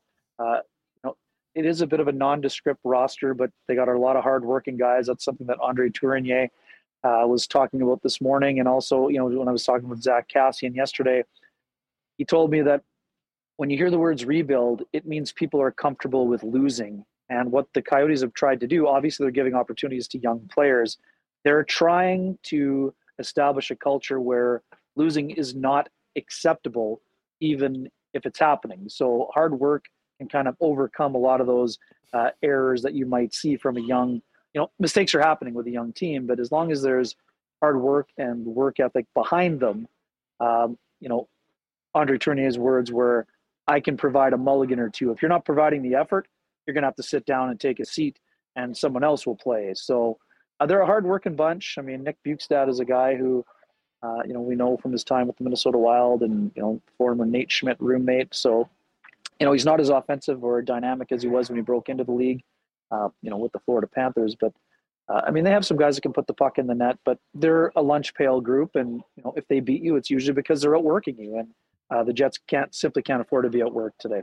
All right, Kenny, before we go, um, and again, I wanted to save this for the end because I know a lot of people listening on the podcast won't be able to get sure. the visuals from this, but uh, give us your thoughts on this rink. I mean, we've heard that pound for pound, it's beautiful. It's just really, really small. Um, what uh, well, what stands out to you other than the obvious size of the building? Where's your press box seat? Uh, what what else can you tell us about the new home of the Coyotes before they drop the puck tonight? Sure, Huss. The press box is quite small. Uh, I'm going to be in section 113 at the top here, next uh, next to here. Uh, you know, speaking of cameos, here's our pal uh, Greg Wyshynski. Easy for me to say. Uh, there's yeah, there's a photo of the Coyotes room. Uh, like I said, I know we know that it's there is a scoreboard. We got a couple of pictures from the old Instagram. So, you know what? It's a fantastic college rink. So yes, it's one third or one quarter of the size. So no, it's not NHL caliber on those fronts. But uh, I think the vibe in here is going to be fantastic. Uh, the student section figures to be uh, very enthusiastic, uh, whether there were mullets involved or not. And now there will be. There sounds like there's going to be a drum line. Uh, could have some marching band action. Uh, I think it'll be again. It's it's not going to be like Vegas because it's not nearly as big as Vegas. But I think there will be a show atmosphere that comes with games here. And let's, I mean, Huss, it reminds me of being at the ice cave for ice games. You're right on top of the ice, literally. So that's going to create a fun environment for players to kind of soak in. I mean, like I said, we know that the first four teams that roll through, including the Jets, there's probably going to be complaints with the visitors' locker room, which is in the middle of the community rink, uh, under a you know temporary structure with just chairs.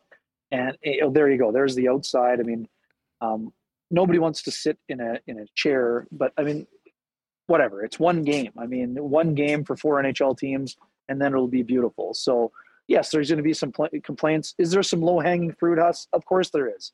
But the biggest thing for the Coyotes is that they have a vote coming in November in terms of whether they're going to get their new rink in Tempe. And if they can get that done, and it'll happen within three or four years, then there could be hope for the Coyotes in the desert.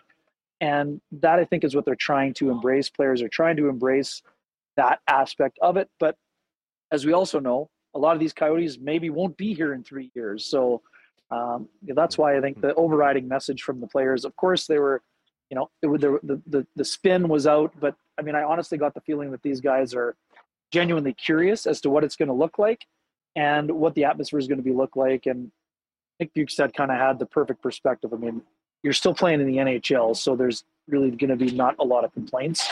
So embrace it, have fun with it. If you're a hmm. visiting team, you're, you're only coming through once or twice a year anyway. I mean, is it that big of an inconvenience? What I can tell you is, Huss, I mean, I don't think there's any players in the NHL and probably not one single media member that wants the Coyotes out of the NHL. It's one of the most enjoyable stops, and Bill Armstrong joked about it. It's the number one destination for wives around the hockey, around the NHL. I mean, in terms of place to live and everything else, uh, it's a great place to be. And I mean, of course, we know Gary Bettman has invested a lot in trying to make this work in the desert. And I mean, we'll see. I mean, we'll see what happens. Like I said, I think the vote is a big thing, and I think it's going to be a fun atmosphere.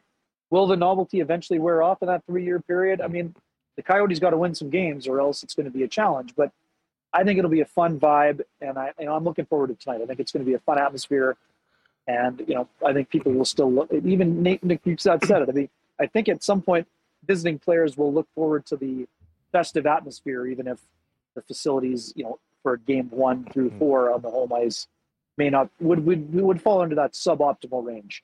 Oh, right on time. When Ken's on WST, yeah. Tinder Hot XYZ enters the chat almost you know, like clockwork. Um, last one, I know there's a few WSTers that are actually have made the trip down and will be at this game tonight. So it'll be interesting to hear the fan experience from there. But uh, outside the rink, Ken, is this right on ASU campus? I mean, yes. is it all bars and restaurants all around it? I mean, it was so anyone that's been to Glendale knew that that Westgate complex was really cool. I mean, you had the rink and you had those things around it. What is it like in and around that arena for fans that will be in? And uh, is there going to be a big party outside as much as what's happening inside?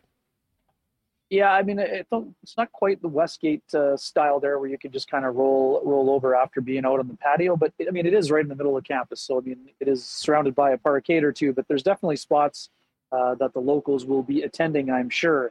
Uh, going to try to get a little bit of the flavor this afternoon um, and see from there. But I would imagine that it would be a lot of fun, and I think it was important for them to have that, you know, the twenty-five dollars section for ASU students. Um, Javier Gutierrez talked about the importance of kind of making it accessible to students and alumni, uh, given that it's the you know the largest public campus uh, in the United States. So I would imagine it's going to be a fun uh, if you're a student and you were able to secure a, a seat in the end zone, I think you're going to be fired up for a fun, fun experience, and that's what it's all about. I mean, at the end of the day, it's hockey. It's supposed to be fun, so like, let's see how much fun it is tonight. Kenny, this was a heck of a lot of fun. Uh, fill people in on your Instagram uh, because I know you're going to be firing out a few oh, more pics, sorry. and there's already some good stuff on there. What uh, is it at Wiebes World, just like Twitter? I think it's at Weaves Rolled Nine, maybe. Uh, I'd yeah, have to we, give it the old uh, double check. Weaves Rolled Nine. Weaves I have World it up nine. here. All right, Weber, have a great time tonight. Uh, we'll look forward yes. to a post-game edition of K and R from Tempe tonight after the game, and uh, fingers crossed we might get a better performance from the visitors than we saw last night, but with the same result. Thanks for doing this, pal. My pleasure. And uh, for those folks who haven't seen and are curious about the arena, check out my uh, column at sportsnet.ca uh, with my uh, uh, reflections and uh, some insights from players as well. Thanks for having me. Have an awesome weekend. You got it. Thanks so much. There it is. Our guy, Ken Wiebe, Kenny and Rennie tonight, post game from Tempe. And as I said, the game was a funny one last night as well. if you haven't checked that out, and maybe you want some extra viewing heading into tonight's game, make sure to check out and uh, give the boys a sub over on their channel. Of course, Bomber game tonight. BC Lions 7:30. before the game, folks, you know where to go. It is the Princess Auto Tailgate Zone. We just mentioned that with Eddie Tait. Uh, the place to be before the game. Five dollar beers, three fifty hot dogs and pop. My guy DJ Finesse spinning. Saw him last night watching the game. Great to see Brad. Um, so get out there early, make the most of it. And my God, we've got gorgeous late October weather for the Halloween weekend. So make the most of it tonight at the game. Get out there early at the Princess Auto Tailgate Zone. Of course, Princess Auto is where you'll find the best deals and the most unique assortment of tools and equipment around. Everything you need to complete the projects on your list or start something new is at Princess Auto. PA's got two Winnipeg locations Panet Road, Portage Avenue West, and you can always shop online 24 7, 365 at princessauto.com. Our good friends at Culligan, a family owned business for over 65 years taking care of the water needs for Manitobans for, uh, well, into the seventh decade. Culligan has it all for your home, your office, or the cottage. Involve including water softeners, filters, bottled water coolers, whole home systems, and drinking water systems. And the Culligan Man delivers as well with city-wide water delivery services and commercial and industrial water products and solutions. Uh, whether for the home or business, Culligan has you covered. Pop down and see him, 1200 Sargent Avenue 694 5180 and online at drinkculligan.com. Congratulations to our winners, by the way, from yesterday. Got quite a few DMs and uh, threw out some Jim Beam social passes for the game tonight to uh, people that were with us yesterday. Thanks again for tuning in and enjoy the game tonight. And those Jim Beam social passes will get, get people into the game and they'll get a chance to try the new Canadian Club and Ginger Ale. If you didn't try it this summer, still available in six packs at your local beer store. And it's been a very popular drink of Bomber fans out at IG Field. Of course, Canada's favorite Canadian whiskey, Canadian Club, the official spirit of the Winnipeg Blue Bombers, available throughout IG Field as well, along with all of the great Beam Suntory products. And don't forget, next week, the 45 year old final edition of the Canadian Club Chronicles series drops here in Manitoba. There's only 80 bottles in the entire province. It's going to be officially released at the Spirits of Distinction Awards next week from Manitoba Liquor and Lotteries. And if you are a whiskey connoisseur, make sure to be looking out for it. Just 80 bottles beginning next week at Manitoba Liquor Marts. Oh, great time last night at BP, by the way. And this is going to be another great night to get up to Boston Pizza. Of course, last night we had Monday night, or Thursday night football, Bucks and Ravens.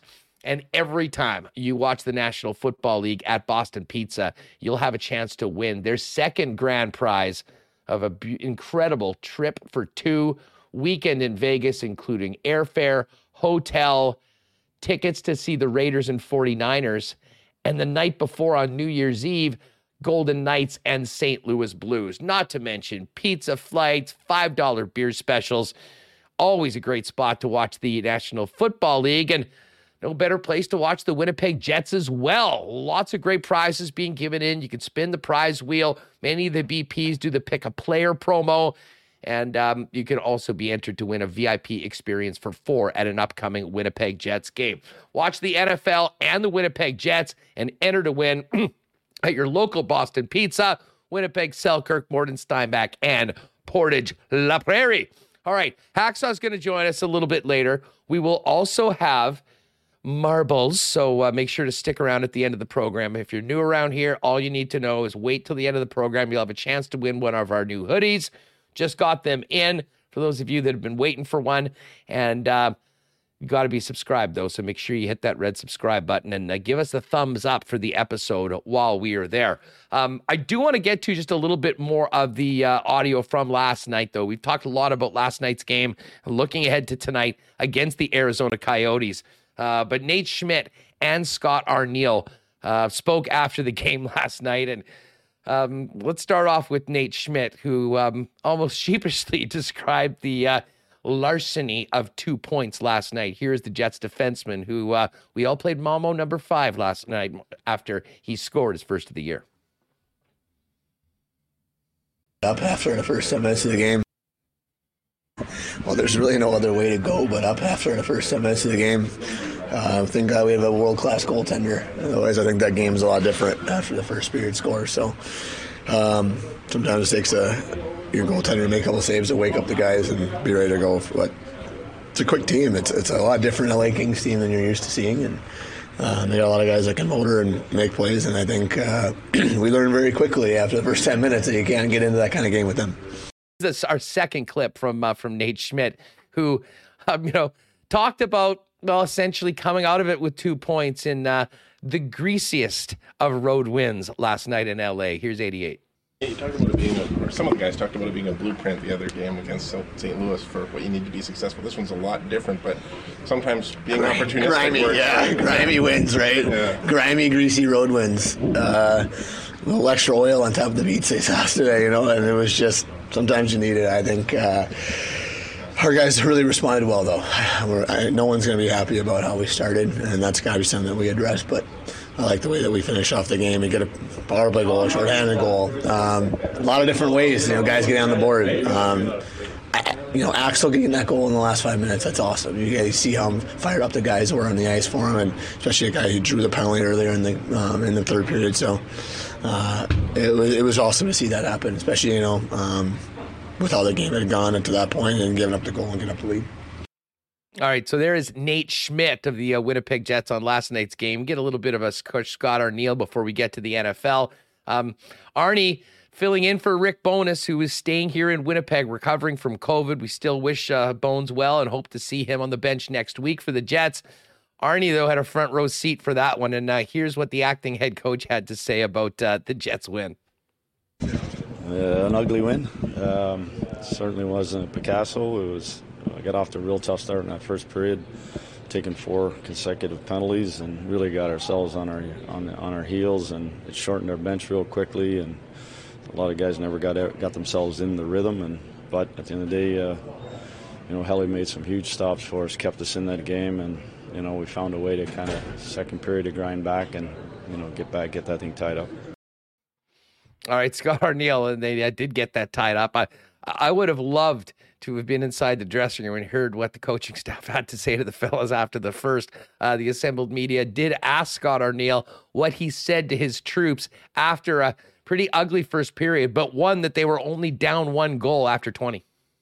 The big message after the first was that that penalty kill was gigantic, and we actually had a chance to tie it up with another shorthanded goal. And, um, you know, just to get that back to 3 2, not to break and let them get the fourth one was real big.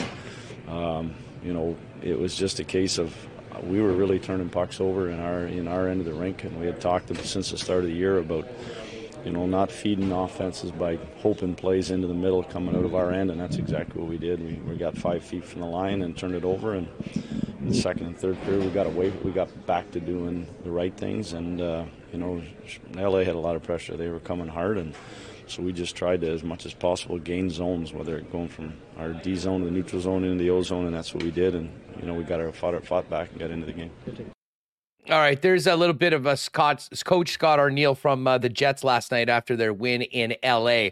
Um, just before we bring in Hacksaw, I imagine the coaching staff, if they had had a day off for a little bit more time, would have probably enjoyed to kick back with an ice cold 1919 from Little Brown Jug a little bit more than going through that game tape. Uh, said that game tape's going straight in the garbage. But hey, with the weekend here, one thing that's certainly the opposite of that is uh, the little brown jug. Uh, still beautiful outside, and it will be on the weekend. Might be a great opportunity to go down and check out their patio at William Avenue or pop in at the brewery and tap room and try all the delicious little brown jug offerings. You can pick it up to go there as well, and a great selection of merchandise. And if you can't make it down, check them out online at littlebrownjug.ca and uh, you can order it for citywide delivery. And of course little brown jug beers available at all your fine beer stores throughout the city. And uh, fine bars and restaurants will probably have 1919 on tap. Check it out our favorite local beer our friends at little brown jug. All right well another loss for tom brady last night and a big weekend coming up with some teams on the brink right now. Let's uh get ready for the weekend in the National Football League before we drop the marbles with the one and only Lee Hacksaw Hamilton, who joins us with maybe his best outfit yet on the program. I don't mind that hoodie you're rocking today, Hacksaw. my hoodie is better than your hoodie. How you doing, Hustler? I am. Uh, I'm doing well. I, did you see any of that hockey game last night? Uh, did the Jets escape with that two points? I thought they were going to carry Connor out on a stretcher after the first period. Boy, was he under siege. I was going back and forth between other things and writing a column, and I punched it back up at the end. I said, "Geez, the Jets rallied. How is that possible?" Because the Kings came flying out of the gate. But uh, hey, you got to play 60 minutes, and Jets did. Congrats to them. Boy, you're feeling good about your Jets. You're feeling really good about your Blue Bombers. Yeah, no doubt. Big game tonight to finish off the regular season for the Bombers. Hopefully, everyone just stays healthy, and we've got that West final here. One thing, just quickly on the Kings before we move over to uh, the National Football League League. Dennis Bernstein from the fourth period was on with us, and you know he said part of the thing with that four and four start heading into the uh, to the game last night was the fact that the goaltending had been really iffy, and Cal Petersen had really struggled. Quick had the big win uh, over Tampa earlier in this week, uh, but Quick really had a tough time. And this is a team that was traditionally pretty stout defensively, had strong goaltending, but didn't score goals very well. It's a pretty different Kings team that we saw last night. Well, they're better offensively, and obviously they got Drew Doughty anchoring the back end. But you know, I would say in the last 18 months, Andrew, they've just really been iffy as to what they should do in goal. Whether it should be Jonathan Quick, who's got a lot of miles on him, got a big contractor. should it be Petersen? And for every time you think it's going to be Petersen, it's time to step forward. He comes up with a clinker performance, and they go back to Jonathan Quick. So I'm not going to say they're in desperate straits because there are some NFL, t- NHL teams that just got horrible goaltending. But they just have not been able to settle on the right guy or the one guy. Well, I have a feeling they'll go back to Petersen after last night's. Just a hunch for uh, for the next game. Um, Lee, let's get to the NFL. Another loss for the Tampa Bay Buccaneers. And Tom Brady on the field having problems, off the field reportedly. Gisele filed for divorce today. Um, what do you make of Brady's personal situation right now and what that is doing to the Tampa Bay Buccaneers, who have been amongst the most disappointing teams in the, lear, uh, the, uh, the league compared to um, expectations this season? Well, I don't, in all honesty, from a media standpoint, I don't think Brady's divorce is really worth the time to cover. You know, if this were involved with with the law, if there had been domestic abuse, if there had been some type of child support issue, then I think we'd be covering it. But you know, just a world that goes through divorces. Uh, a lot of money involved in this divorce, obviously, based on Tom Brady and prenups and all that. I don't think it's really impacting him on the field. I think what's what's hurting Tampa Bay a great deal is not so much the quarterback. You know, he's not turning it over a lot. He's throwing it a ton because they don't have any running game. Leonard Fournette, who had a great year last year in a bounce back season, it's not the same running back. And they let Ronnie Jones, their speed back, go in free agency. He's with Kansas City. So I just don't think that Brady's got a lot of help. And you'll have to have to remind me whether or not he's played any game this year with all of his receivers on the field at the same time because I don't think he has. Hmm. Mike Evans has had problems. Uh, Cam Brate's had two concussions, and that's a critical uh, piece of their offense is throwing to tight ends, and there's no Gronk. And on top of that, they've lost two of their offensive linemen. Uh, lost lost in preseason was probably their best offensive guard, Ali Marpet, uh, the kid out of Harvard, who's had a really good career. So I just don't think Brady's got an awful lot of help there, and he's he's winging it. He's trying to do as much as he can I'm a little stunned at how really poor their defense is. And now Shaq Barrett's gone uh, with a ruptured Achilles tendon in that game last night. So Todd Bowles got his hands full because now people are starting to question was this the right guy to be the coach or is this just a player personnel thing? It's just kind of a tidal wave of injuries that just really overwhelmed them. You know, it's almost unbelievable, but this Carolina Atlanta game is a battle now for first place. Neither of the teams are even 500 right now. Um, Lee, you know, last week when we spoke, we just got news of the big Christian McCaffrey trade in the National Football League. Kadarius Toney, interesting pickup by the Chiefs for a third and a sixth rounder for the former first rounder for the Giants. What are you hearing about the trade market? Do you expect it to be active, and what teams are you paying close attention heading into next Tuesday? Also, there have been seven trades in the last 14 days in the NFL, and that is not the way the National Football League historically has done their business. But I think, Andrew, what's going on in football is e- equal to what's happened in Major League Baseball. And you got all these new hybrid general manager guys that come out of Harvard that just have a different way of doing business. And these guys are now becoming the CEOs and the general managers of NFL teams. And their whole theory is I didn't select you, Andrew.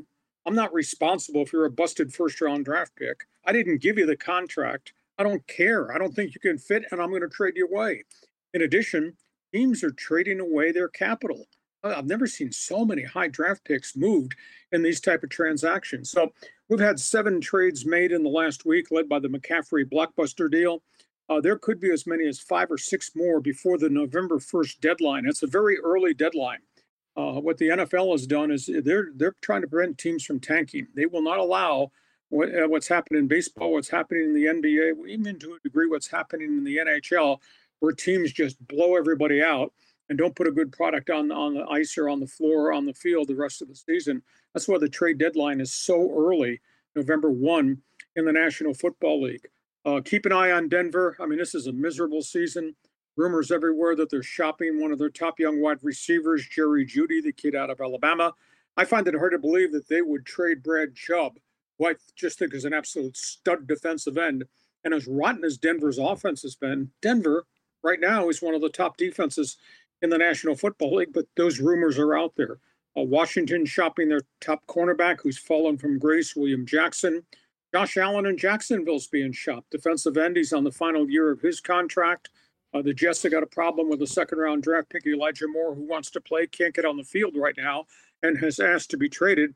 In Cleveland, uh, Kareem Hunt wants to play more, wants to play somewhere, and doesn't want to be uh, Nick Chubb's backup in Cleveland. So those are the hot names to keep an eye on. As I say, seven trades already in the last 14 days. Might have as many as five more before we get to the November 1 deadline. You know, Lee, uh, you know, you uh, made a great point about Tom Brady uh, and the fact that there's a lot of other factors that are sort of conspiring for uh, the, where the Bucks are right now in the standings. I'm not sure who's in a bigger mess right now, Russell Wilson or Aaron Rodgers but I can tell you it's bizarre to see either of those guys who came in with so much pomp and circumstance with the paychecks that they're getting to be struggling along with their teams the way the Packers and Broncos are going into this weekend. Tom Brady has thrown nine touchdown passes this season. Nine touchdown passes in almost a half a season. That's that's really hard to believe, but that's not so much on him. Aaron Rodgers, you know, they've dropped three in a row in Green Bay and he's barking that the kid wide receivers keep making mistakes. But you know, lost in the conversation because everybody immediately reacts to when Aaron Rodgers says something. He doesn't have Davante Adams there as his star wide receiver because Green Bay had a salary cap problem. Rodgers wanted the kind of money that Rodgers got, 30 to 40 million a year. But somebody had to leave to make that contract doable. And that was Davante Adams, who also wanted money at the same time. So while Rodgers is whining about the kid receivers not playing really well or busting routes or just not not practicing hard.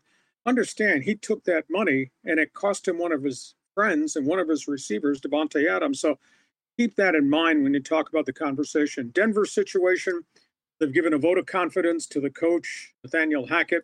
Hasn't proven anything to me except that he's in over his head. Wilson seems to be a shell of himself, but some of that is is what I think is weird play calling, especially in the red zone.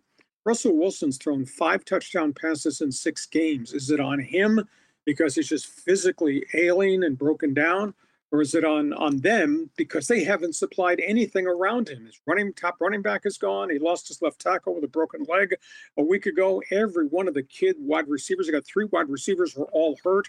They traded one of his tight ends away in the Seattle deal to get Russell Wilson. So I think this is a real organizational mess. And here's the thing to keep in mind the people that hired him are no longer there. Uh, the ownership group hired Nathaniel Hackett. They're the ones that engineered the trade for Russell Wilson. Then they sold the club to the Walmart family. I don't know that Rob Walton has any long term commitment, even though there's something on paper about Nathaniel Hackett. But boy, this looks like a guy that's overmatched. This looks like a bad match with that quarterback coming in the front door. And I'm like you, I'm just stunned that he is a shell uh, of himself and you know, there's another really ugly story going on in Indianapolis, and I think this is a, this is a bad optic for the Indianapolis Colts and their impulsive owner Jim Irsay. Uh, Matt Ryan came in, and I think you and I and everybody I talked to around the league thought Matt Ryan's going to do a great job in Indianapolis. He came in and promptly everybody got hurt. Lost his tackle, who retired. Lost the, the left tackle who replaced Anthony Castonzo, got hurt. Had three linemen hurt. Lost both of his running backs. Lost both of his top wide receivers. And Matt Ryan's taken a pounding, and now he's got a shoulder injury, and he is benched. And now they've benched him for the entire season. And a lot of people don't know the background of this, so just make it real quick. He's got a contract this year, and there's an injury guarantee on that contract that if he gets hurt anytime during the course of the season and misses the rest of the season, next year's contract is guaranteed at 17 million. And Jim Irsay, pretty impulsive, went to Frank Reich and said, "We're sitting him.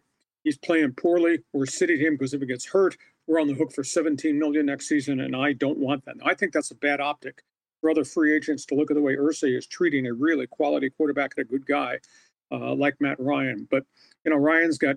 Uh, I'm trying to think what the statistic is. Uh, maybe 11 touchdowns, nine interceptions, 11 fumbles, 24 sacks. I mean, he's just gotten reamed because there's nothing around him, and now they've benched him and they're not going to play him. I, it's a sad way to treat a, real vested veteran quarterback who's been a star and a pretty good leader.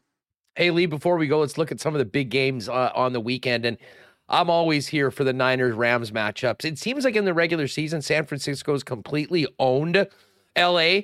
And something about Kyle Shanahan going against Sean McVay is always goes Shanahan's way, except for a very big asterisk, the NFC Championship game last year. Um, that being said, I, am looking for a big bounce back game from the Niners.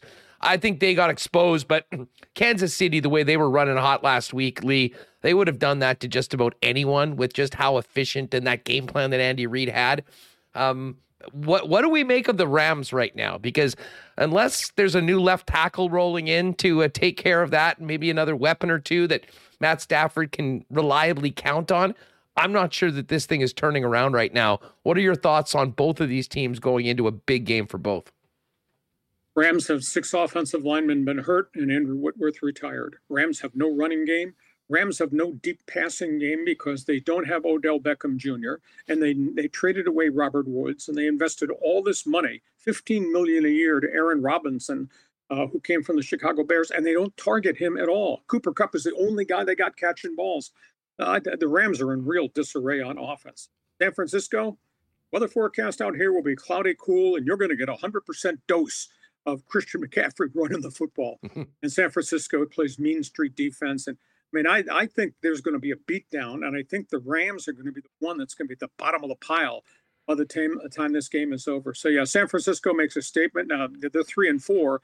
I think they're prepared now with the arrival of McCaffrey, and now that he's been ingrained in their playbook, that they're going to make a run here this entire second half of the season. And the Rams, to me, are the ones that are in real trouble because Andrew, they got no draft picks they can use for trade bait, and they got no cap space because they paid all their stars enormous amounts of money. And I think back to their general manager, Les Snead, who wore a T-shirt to the draft that said "F, F those draft picks." Well, you probably wish you had some of those F and draft picks now. I I think the Rams era, it, it it's era over, got gone. They don't look good, and they look like they're headed in the wrong direction. They got an old quarterback who's gotten beaten up a lot. Well, hey, when you spend, uh, you know, in a tighter season, borrowing from tomorrow to pay for today, um, which is basically what the Rams have been doing, you know those bills are going to come due at a certain point, and it seems like that's happening right now with the Rams. Um, Vikes coming off the bye against the Arizona Cardinals. Um, you buying or selling Minnesota as uh, one of the top teams in the NFC with this five and one start, Lee? You know, there's nothing wrong with your eyesight, and there's nothing wrong with your TV. Don't adjust anything. But yeah, the bleeping New York Giants are six and one, and the New York Jets are five and two. You got to be kidding me. What what's wrong with that picture? Uh, Kevin O'Connell's not had injuries in Minnesota. Defense is playing a lot better than I thought the defense would. Obviously, they've taken to this this pass package of, of Cousins to the three wide receivers, and they're still running Dalvin Cook, even though they said they were going to be pass first mentality. So I, I think the Minnesota Vikings are the real deal. That's a pretty good football team right now they're at five and one. Arizona has not won in the Twin Cities, Hustler. Uh, I think the last 11 trips it dates back about 25 years, and so they're going into a little bit of cold weather there. And I don't know which is the real Cardinal team. I mean, they played well last week, but Kyler Murray is up and down. And if we're starting to drop a list of guys on the on the danger list as a head coach, if they don't have a good finish to the season, I think Kliff Kingsbury could be in trouble in Arizona. And they they to me look like it's much too much reliance on that quarterback, and they're just not not a complete team. And you know the other other really interesting game is is, just big time football. Green Bay Buffalo, holy cow! Uh, Packers season is it about to go down the drain?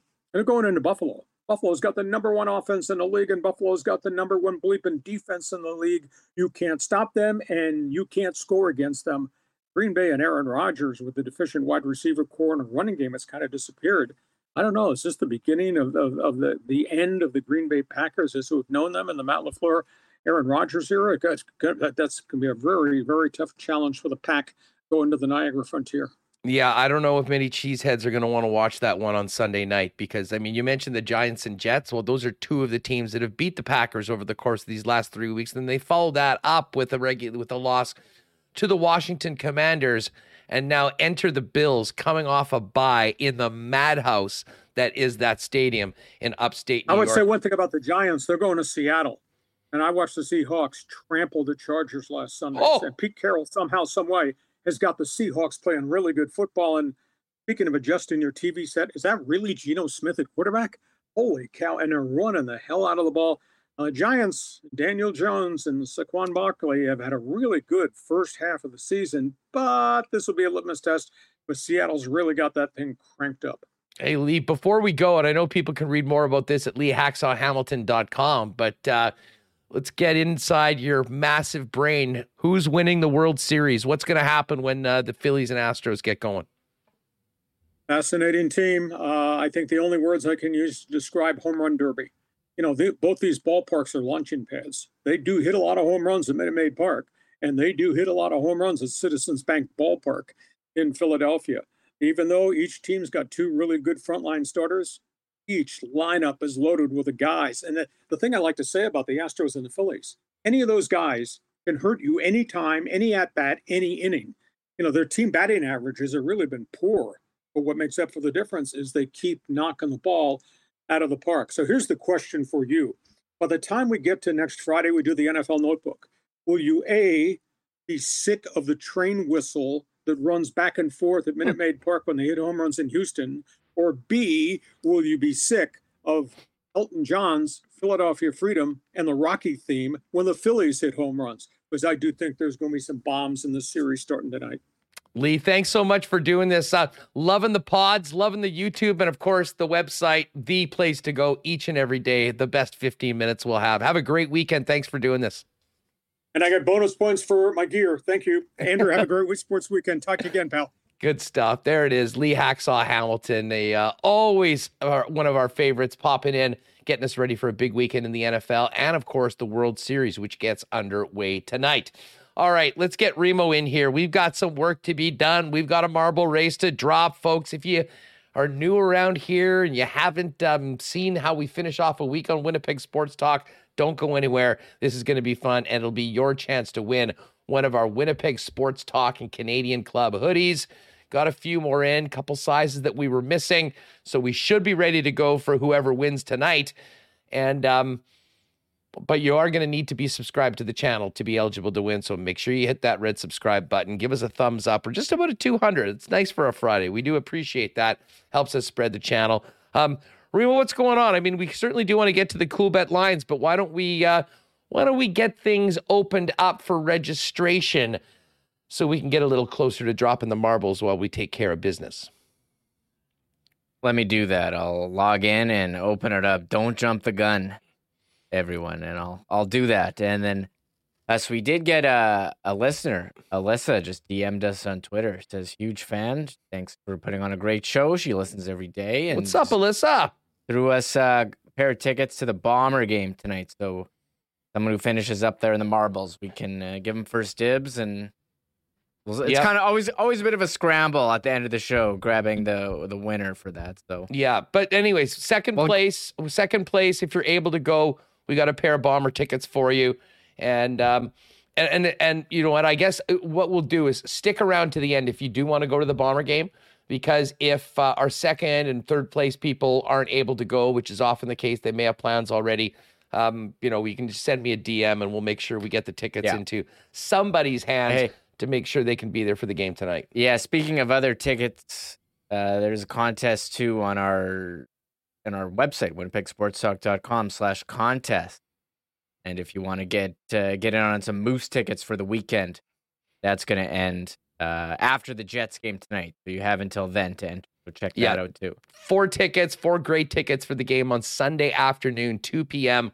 So yes, go to the website, Winnipeg Sports yeah. Talk. Uh, dot com. Click on contest and uh, and we are good. Uh, so are we open? Okay, it is now, but people would a bunch of people jumped the gun. Yeah, they didn't realize. Hey, if you already if you already put in exclamation mark marbles, you're gonna need to do it again because uh, it wasn't live. It is live now. We see everyone in there. Kenny's water bottle. There's Les, Nicole, Schickster, Leslie, Dan Jets fan. You know what to do, folks. So uh, right now, got a couple minutes. All you need to do to get if you're if you're new, trust us. This is fun. Just put in exclamation mark marbles. It's free. Uh, and you're going to want to be a part of the uh, the Marble Festival that finishes things up every bit. And there you go, Remis. Great YouTubing. Mm-hmm. Hit that red subscribe button right below uh, there. All right, while you all enter for the marble race, let's check out the odds at Coolbet tonight. Um, Bombers and Lions. Bombers were four point favorites. It's now three and a half. Starters really starting on both sides. How long these players are in is the big question. And I mean, this really goes for all the games. Swag Kelly starting for the Argos. They're three point favorites against the Alouettes. These two teams are going to meet again next week.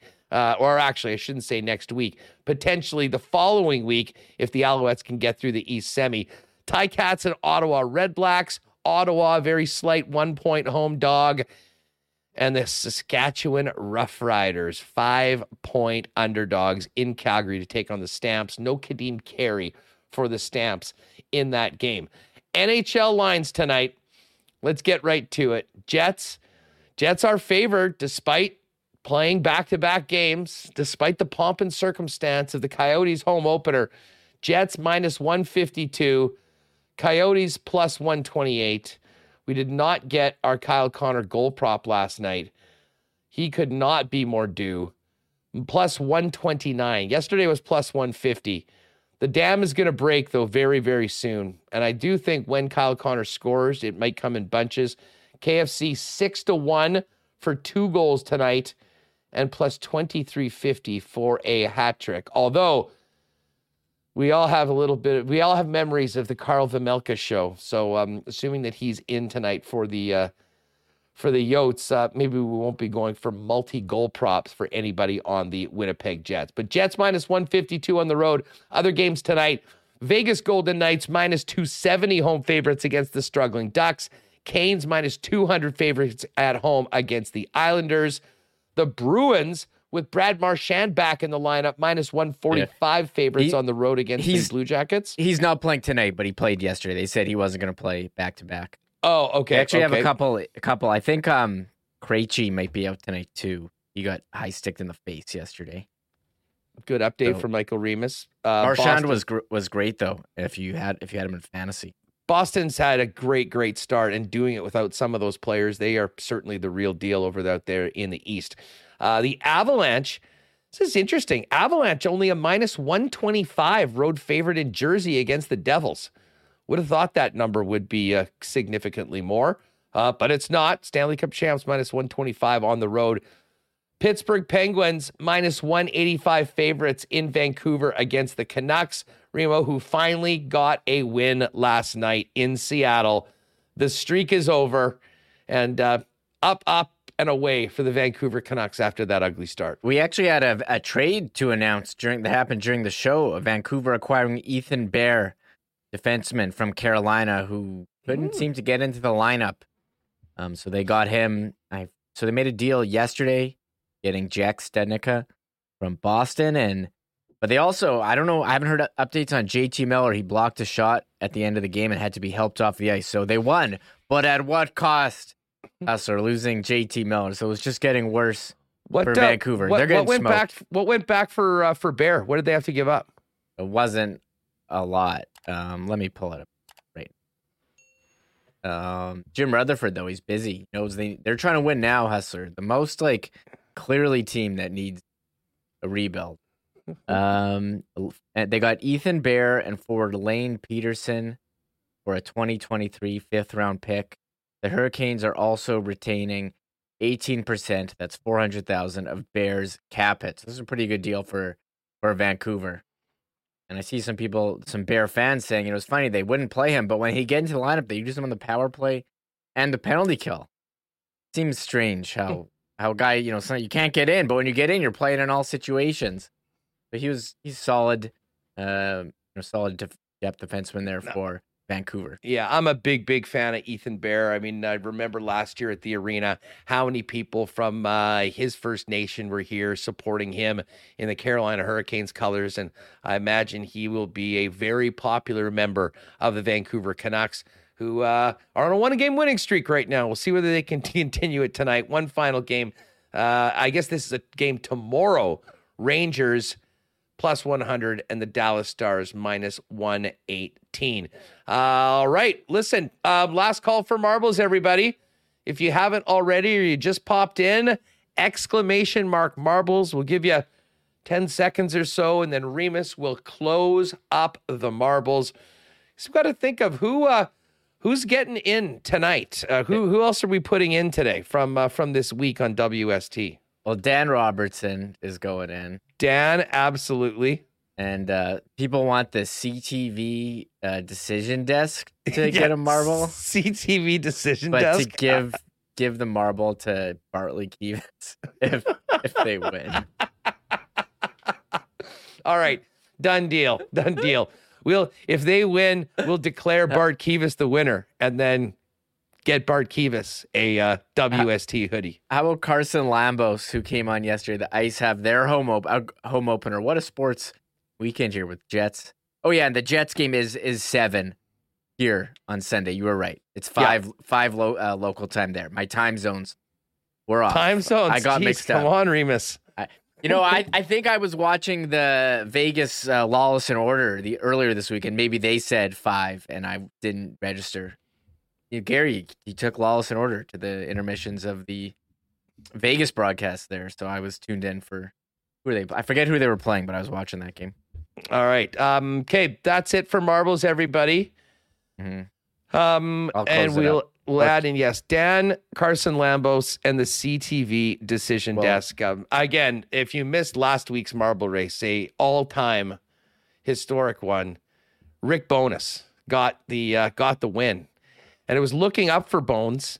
Won the marble race, back on the bench on Saturday for the Jets against the Leafs. Obviously, the game didn't go well, and then, course, Rick uh, still dealing with COVID. So, fingers crossed, Bones is feeling much better, and we hope to see him on the bench coming up when the Jets return home after this road trip to take on the Montreal Canadiens coming up, I believe, next Thursday. Uh, and of course, a couple days of actual practice, which doesn't happen very often during the regular season.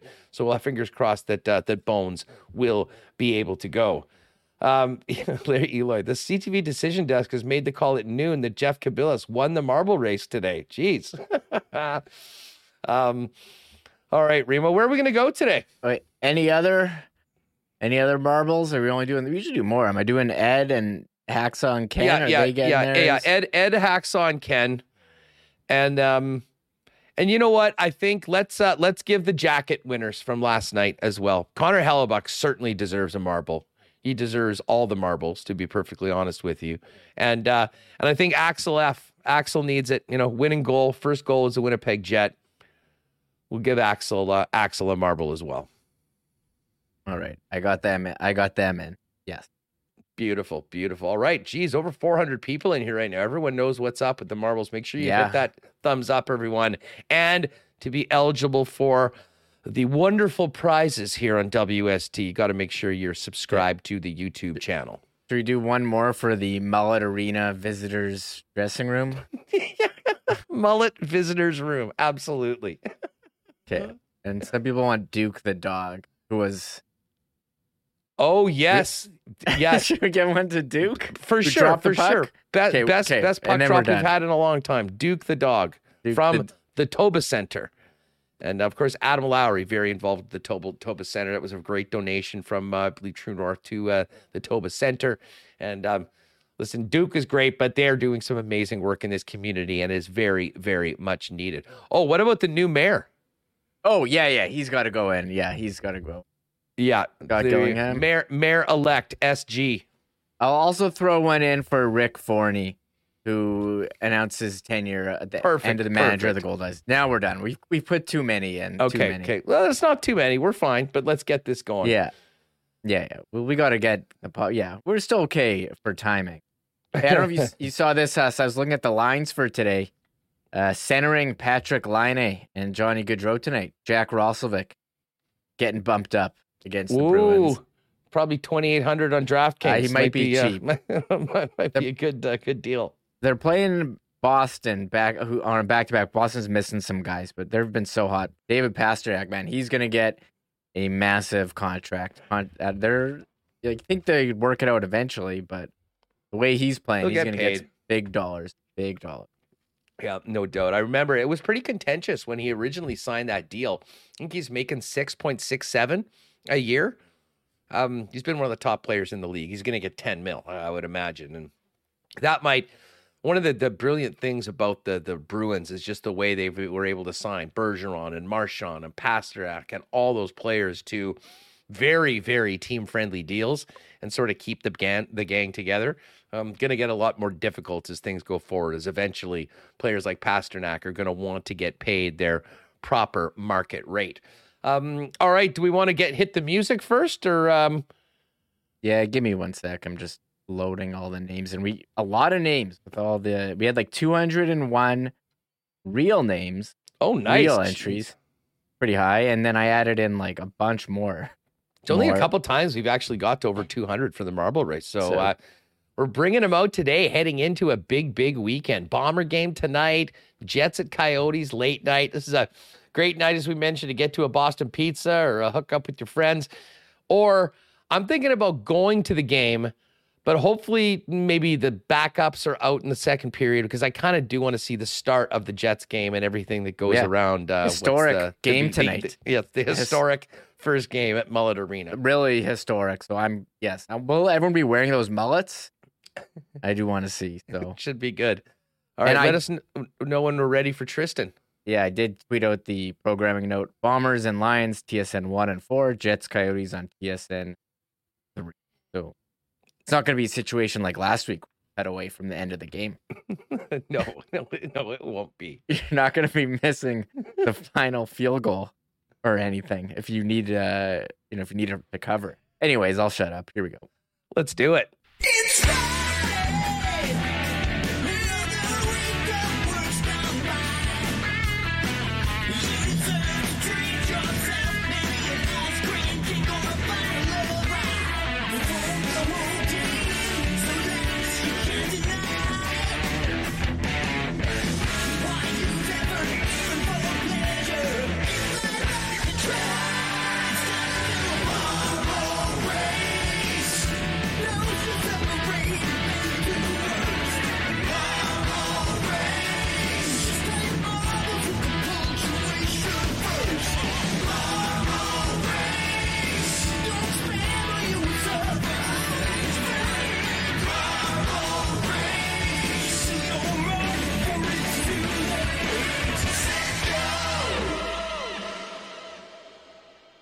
All right, there we go. The Marbles theme from the one and only Tristan Rivers Music.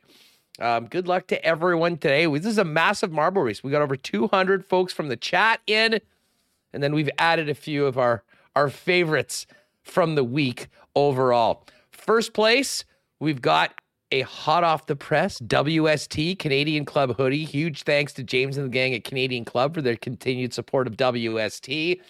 And There'll be some CC going down at the game tonight at IG Field. And second place, if you are able to go, we've got a pair of tickets for tonight's game.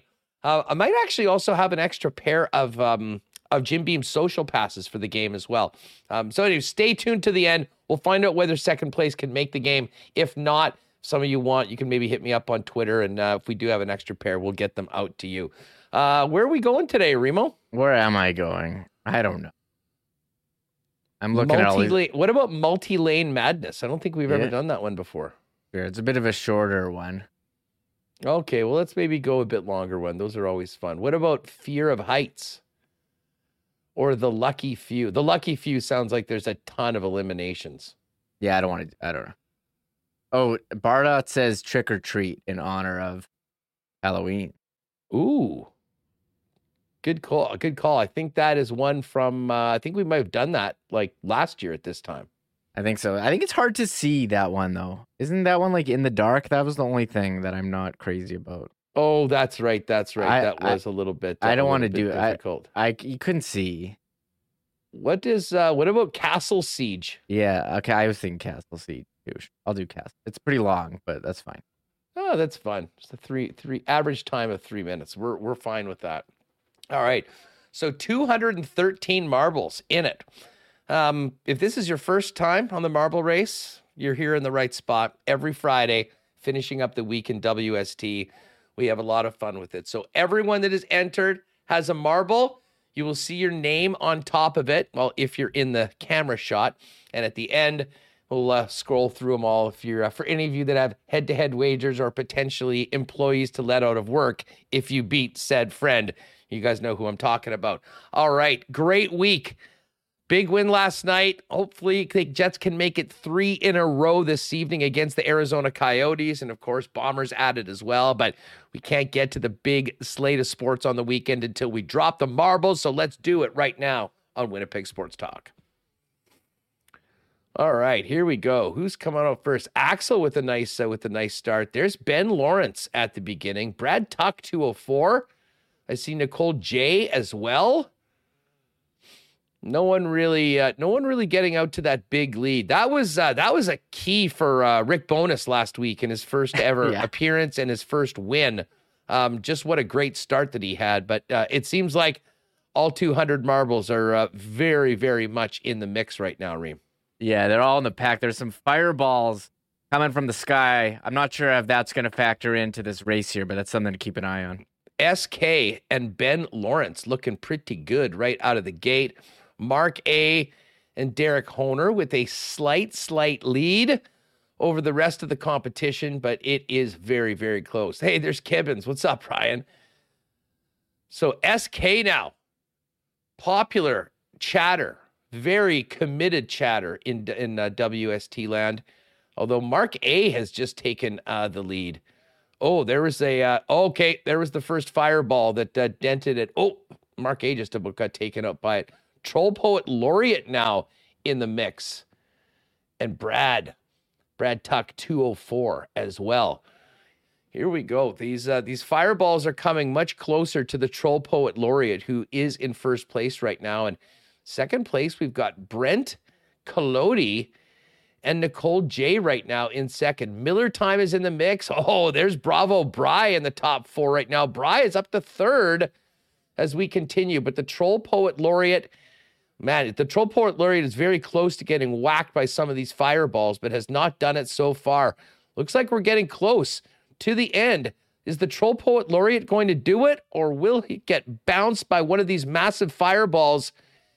He looks stuck. like he's been slowed down. He is stuck right now. Can Brent Colodi come in and close the gap on the Troll Poet Laureate? It could very well happen.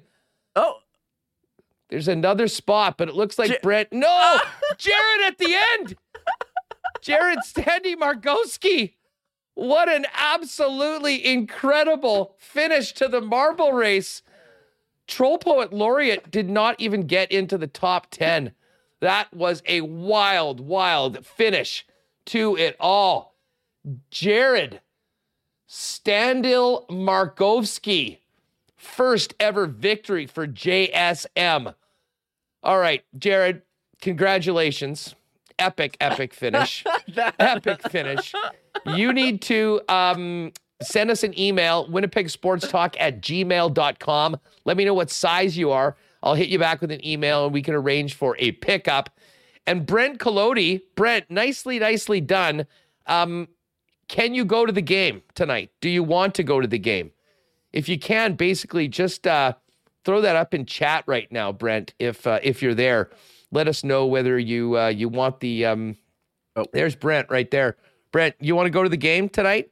Because we do have a pair of tickets. Thanks again to Alyssa for sending them over to us. Uh, and again, I did give out some seats to the people that entered yesterday.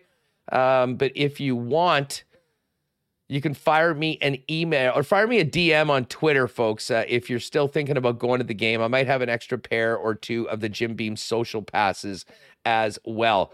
So, uh, Brent, the tickets are yours if you want to go.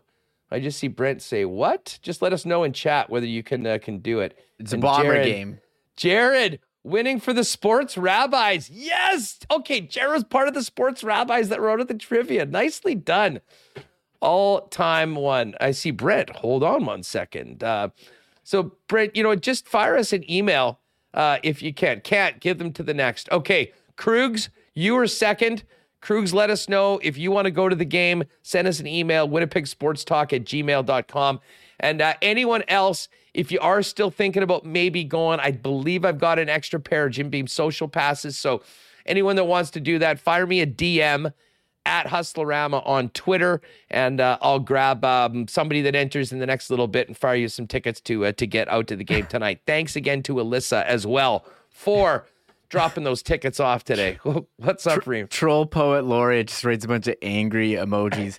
I'll be honest that that track sucked, and I'll never do it again. It was just a straightaway. However, maybe the funniest finish we've ever seen. it looked troll, like it was over. Troll it looked like it was over. That he, was the um that was like the Ernest Byner fumbling on the two yard line in the uh, that AFC Championship game against the Broncos way back when. he got to the right before the finish line and stalled, and I think went backwards. And then it was um, Jared was third. He passed out. Um, or no, Brent looked like Brent was going to take it, but out of nowhere, Jared came in with the win. So entertaining finish uh, the whole race was was pretty. Shout out to the sports rabbis. Well, hey, we got we got a thrilling and exciting finish, and that's what everyone comes for here on the marble race. Gang, thanks so much for being with us. That was a heck of a lot of fun. Jared, send us that email. And again, folks, if you uh, want a last minute pair of Jim Beam social passes, I've got an extra pair. Uh, hit me up on tw- on Insta, sorry, on Twitter at Hustlerama. Just slide into the DMs. I'll pick one of the uh, one of the people to text in or send me a message, and I'll fire you over. By the way, include your email in that so uh, I know where to send the tickets yeah. to. Quite hey. a week, Reem, and a big night and a huge weekend coming up. Ice home opener, two Moose games, Bombers and Jets going at it tonight, and then a Sunday night finale with the Jets in in uh, um, Vegas. Yeah, uh, sorry. CTV projected that uh, Troll Poet Laureate won that race. and then, sorry, someone got me in chat. Sorry, sorry. oh too, my god, we're easy. gonna get so much mileage out of that. Like that joke is never ever going to uh, someone get get old. Someone came in chat and said the jokes are getting old. I want I like you must work at at CT CTV.